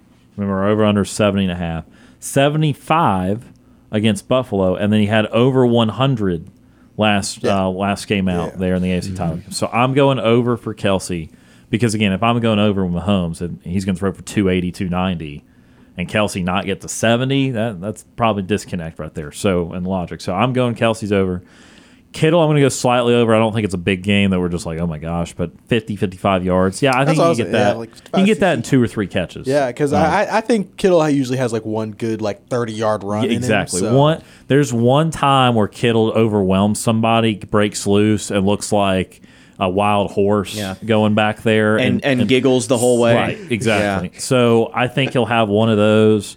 Um, you know, and I think that there. I think San Francisco's whole aim is balance. Like you don't often see them only give one or two of their weapons everything. They they understand they have four or five guys they like to get the ball to. So I think you'll probably see a game where they have all three of those guys in the fifty to sixty yard range somewhere in there. So I'll go I'll go over for both. Uh, all right, so should I? I don't know if that one's the best one. There's. Do you care about length of longest successful field goal? Well, special teams is the most important. and a half. It is the most important phase of the game. All right, Um, Ference. You know my feelings about Iowa I, football. I think we see one over 50 yards. Yeah, Uh, I think I think both of these kickers are capable of it, and I think that uh, while both of these teams are not afraid to go for it on fourth down, I think that they understand the right times to do it and to not do it, and I think they rely on their kickers to the point where they will attempt a 50 yard field goal rather than go for it on like a fourth and five or something like that from past midfield. So I think we see one of more than 50, much less uh, what's our 46 and a half Yeah. uh, in this one. So I'm going with over. Do these kickers have good legs? I Yes. think Butker has a good leg, Yeah. right? Butker and Moody. They Well, both it- have good they- legs. They can in the both, can yeah. kick Yeah. 50 Well, yeah, plus, yeah, but yeah. like accurate. Except No, yeah, except for Butker, Anders Carlson, yeah. rest in peace. Butker's been pretty good this year. But yeah, okay, okay. I'll go. I'll go over then. I, I can agree to that. Uh, the, the yeah, I can go over 46 and a half. I'll I'll, I'll, I'll say that, that somebody hits a 50 yarder. yeah, I'll I'll make it brief. I'm pretty confident that there will be one over 46 and oh, 46 or 47 yards. I'll couple in one of my one of the other ones. I'll say yes. Last two minutes of first half, a 48, 50, 52 yard type of field goal. So yes, there. Uh, length of longest touchdown. Now the over under this kind of surprised me for high. This is like a huge play. The length of the longest touchdown over under is 44 and a half. That seemed high to That's me. that's insanely high, but also Yeah. you can't rule it out because we've ta- we've talked about it. Christian McCaffrey, Deebo Samuel, Brandon Aiyuk, um, all of these guys are so capable of just ripping off a 99 yard touchdown at any time, much less one of 45 yards. So I I said under because I don't think it will happen, but uh, it's one of those where like I'm leaning this way, but I'm not overly confident in it because I think that it could go either way. Yeah, I also lean on the under on this one. I I, I think that the, both of these teams are going to be able to move the ball methodically between the 20s, you know, between the 30s, and then then they'll start kind of taking shots maybe. But a, de- a, a crazy deep shot, I just don't see that happening at this point in time. Not for this game. De- Yeah. defenses are too good. Yeah, yeah, I agree. You know, Detroit was able to rip off some big plays against the 49ers, but um, I don't think the Chiefs are nearly as explosive as Detroit's offense really is. I mean, we haven't really seen it. They don't have someone that can really take the top off. You know, they they kind of go by death by a thousand paper cuts them, and I don't think I don't think the 49ers would be able to do that against a stout Chiefs defense. So I'm gonna go with uh, under on that one. Uh, I'll go under two. Same logic, kind of as, as you guys. Like, yes, of course, this is possible. Rashee Rice get going, someone fall down. Like, you know, heck, even punt return. Like, I don't know. Like, it's it's it's all plausible. Uh, but I'm going to say that you're going to have to really drive on these teams. That they're not going. Their their goal is going to make you go four or five different sequences to, to get first downs and that sort of thing. So I'll go under that. Let's do a couple more, then we'll be out of time here. Uh, let's do a silly one, and then we'll do uh, one more. Well, let's do one more football one first, then we'll do the silly one. Uh, total turnovers, two and a half over under. So again, that's one team can turn over three times. You're over. I'm going to say under. Okay. Because I feel like these running backs don't fumble a lot, and these quarterbacks are smart. If nothing else, they do not put the ball in danger that often. So I'm going to say fumbles are going to be a rarity. I'm going to say that interceptions are going to be a rarity. I'm worried about special teams, but I don't see special teams having three turnovers combined. Um, I, I'm going to say under. I feel like turnover. I don't. I don't think you're going to see three turnovers in this game. Yeah, I'm also going to go under. I, I, I think it'll probably go like one turnover each per team. Just Yeah. just kind of how it plays out. I think both defenses have the ability to make a play. I don't even think it'll truly just be a mistake. I think somebody's just going to make a play uh, for both of these defenses. So I think it'll just be two. So I, I'm also going to go with the under. I'm going to go with the under as well. I think there may be one, maybe two turnovers. I think if there is a turnover, it would not surprise me if it was like a Mahomes pick and everyone starts freaking out on Twitter. Like, oh my God, he did something wrong. And, you know, it's like that. And, you know, I, I'm going to go with the under here. Yeah, I'll go under two. I think that if you if you pick the over, you're really banking on a, a Purdy disaster class. Is, is, is probably the move there. Another four interception game. Right. I mean that that's probably the, the most logical thing for it because I just don't see Mahomes having again. He's achieved enough. There's a certain level you just don't expect him to get to. I just don't think he's going to be like, oh, whoops, three interceptions or or an interception and a costly fumble. So you're really kind of banking on San Francisco to provide the turnovers there, and then that's where I'm going to say Shanahan is going to put San Francisco in a position to not do that. Now, again, the counter is if they do get down, they get a little desperate, then they're starting to chuck a little bit more, this, that, and the other. I'm going to say it's a well played game though. I'll go uh, under two and a half. All right, another one for those that just like to uh, to gamble. Uh, color of the Gatorade bath. dude. Both both So of these here- teams. Okay, Here's here's your op. You do have an option. okay. Okay. The, the option that's given here is water, or clear, or orange, or any other color. I think both of these teams use red as their primary color, and therefore, regardless of the winner, I know if it's Kansas City, they're going to dump red on Andy Reid. There is no other option. With San Francisco, it's a little bit tougher because yes, one of their colors is red, but they also use gold, and you could say, hey, the orange looks like gold, yeah. and throw that in there, or they could just be hydro homies and only drink water. Um, I think I think though with either. If even if I didn't have the spread of water clear or orange against the field, I still think I would pick red uh, as as my choice for this. So I'm going to go with any other color. Yeah, I would. I would also go any other color. I'm thinking either red or yellow. Um, those are those. Oh, are yeah, two yellow. thoughts. I, I was thinking yellow because of the Chiefs. They could they could kind of maybe they have a little they have a little bit of yellow in there. Um, True. So I was I was thinking maybe that, and then um, yeah, red being the primary colors for both of these teams. I I, I could see that happening as well. So I'm gonna go red or yellow. So any other color, Both of you have brought extremely valid points to the table. which means And you're the- gonna bring something ludicrous to the table. isn't that- Absolutely. yeah. And yeah, that is right. because that makes too much sense. Yeah. It's Gatorade, okay? I'm going with blue because it doesn't make any sense and Okay. it shouldn't make any sense. I can understand. Blue, I'm blue and purple Gatorade is is where it's at for what it's worth. I think they're the best Gatorades, even though I do love me some red as well. I'm a red man. Uh, blue and there's a couple different flavors of blue. Uh, cool blue, glacier freeze. yeah.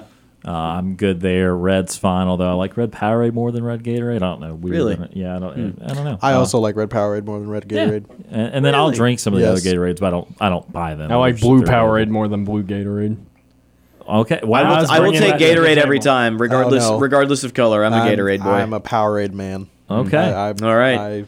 I, All right. Good, Battle good lines. differing opinions there. Um, I don't know. D- dump my favorite flavor of blue on there. I guess I don't Yeah, know. I'm going to take the any other color in that one because I'm going to say it's not water, it's not clear, and then you only got one flavor of orange there. So I'm going to say you know red, surely something red or purple or something. We're failing to account for the fact that it is the NFL and they have a million coolers on the sideline and they probably have various options. Yeah. And it's just going to be the one closest to Andy Reid at the time he gets dumped. Yeah, it's probably there's not So- actually any science to it at all. It's yeah, like, yeah. It's just like "Oh, this it- one." It, could be any one of these colors. Yeah. And it's just whichever one the players choose to pick up. All right, so that's pretty much it for our prop bets. I hope everyone enjoyed those. If you want to go back and listen to that, that's the, uh, that's available on the SportsCall podcast presented by Coca Cola. But we do want to go ahead and pick a winner, of course, before we get out of here. So, final prediction for Super Bowl Fifty Eight.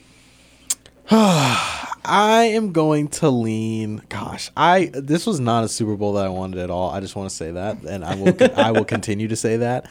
Um, but you know, I wanted neither of these teams in. So, with that being said, I. Uh, this morning on the score, I picked the 49ers. So, you know what? I'm just going to go and say I can't miss, and I'm going to go the Chiefs this time around. Forget it. I'm just going to go ahead and pick the Chiefs. Smart man. Um, and, and that way. Guaranteed partial yes, credit. Guaranteed partial credit. There we go. So, I'm going to go with the Chiefs this time around. And because, I mean, I can make cases for both teams, right? And so, this being a Super Bowl that I don't purely have a vested interest in, like I really wanted somebody to win, I would say that that it's tough to bet against Mahomes, uh, and he's working his way towards being the greatest quarterback of all time in, in a very fast, fast pace, and so. He's. Uh, I, I think I'm going to go with him, and uh, and it's hard to bet against 15, man. And him and Andy Reid, they got something special. Even in a down year, a down year, quote unquote, they are in the Super Bowl, and that is about as impressive as it gets. Like we said, I think there are a lot of similarities between these two teams, especially on the defensive side. I feel like they've stacked their roster with defensive freaks. Their offenses can kind of sputter, but they can also go off for 50 at any time. So I'm looking at it as who has just the more special playmakers. Um, and while I think that the 49ers have more of those playmakers, the most important position in this game is quarterback, and the Chiefs have the best one alive. I find it impossible in any scenario to bet against Patrick Mahomes. Uh, and for that reason, I'm going to take Kansas City in a close one. So you look around at the weapons and you go, oh, the 49ers have so, you know, such a better offense with all the weapons they have and Aiyuk, Samuel, McCaffrey, you know, they have Trent Williams on the line and, you know, they have George Kittle. And, uh, you know, you sit there and you go, this should favor the 49ers. Defense is still pretty good. But Kam, if you remember, I gave you a stat whenever the Chiefs were facing the Ravens. You did. And I said that they were 16 1, now 17 and 1 whenever a game is in regulation. The only loss they had was to Ryan Lavoie's Tampa Bay Buccaneers, where they got throttled by Tom Brady and crew. This isn't Tom Brady. This is Brock Purdy. Okay, and I agree with what Brant said. The most important position it will all boil down to is quarterback, and the the Chiefs have the best one in the NFL, and Patrick Mahomes. So I'm going to go with a 20 to 13 Chiefs victory on Sunday for a back-to-back Super Bowl title. Yeah, I, I think that for San Francisco, it's just they in this game against that defense, you're going to need per the second half Purdy we saw in Detroit for the full game because you're going to need to avoid the mistakes that he had in the first half. Reminder, he did play very poorly in the first half against Detroit before he then turned it on in the second half. You're, they're not going to be able to afford to, to survive something like that. Uh, and then again, like I just, as you guys kind of said, Mahomes has earned enough credit at this point already to where uh, you're just not going to, uh, with the game on the line, expect him not to get the job done. And in fact, even when they lose, like that's a trait that Brady has. Like even when they lost, like usually he delivered the drive, and then something just out of out of the control finally happened, and that sort of thing. Even when they lost a Super Bowl that he threw 500 yards in. well, obviously they get 45 points, so uh, that was a rough one to cover from. So I think that similar to that, Mahomes is not going to lose them lose them the game, and they have a genuinely really really good defense. So I think they will hold San Francisco down. I think it'll be tough for San Francisco to really sustain the drives that they're going to need because okay, you'd love to get a big play or two on a on a on a good defense so that you don't have to grind out 75 consecutive yards. I think they're going to have trouble doing that, and then therefore they're going to have trouble getting the five third and mediums that they're going to need in this game, the thirds and sixes and sevens. And so I think that favors Kansas City. And then again, if it's close late, Mahomes will deliver the drive. So something in the uh, 24 to 17 vicinity, I've got Kansas City winning as well. Real quickly, the nightly TV guy presented by White Claw Hard Seltzer. Number 18, Dayton goes to Virginia Commonwealth, 6 o'clock on ESPN2. And men's college basketball, you've got men's college hockey, number 8, Minnesota versus Penn State, 6 o'clock on FS1. Also, women's college gymnastics, 8 o'clock in Neville Arena on the SEC Network. Number 7, Alabama. Number 14, Auburn. Friday Night Heights there on the SEC Network.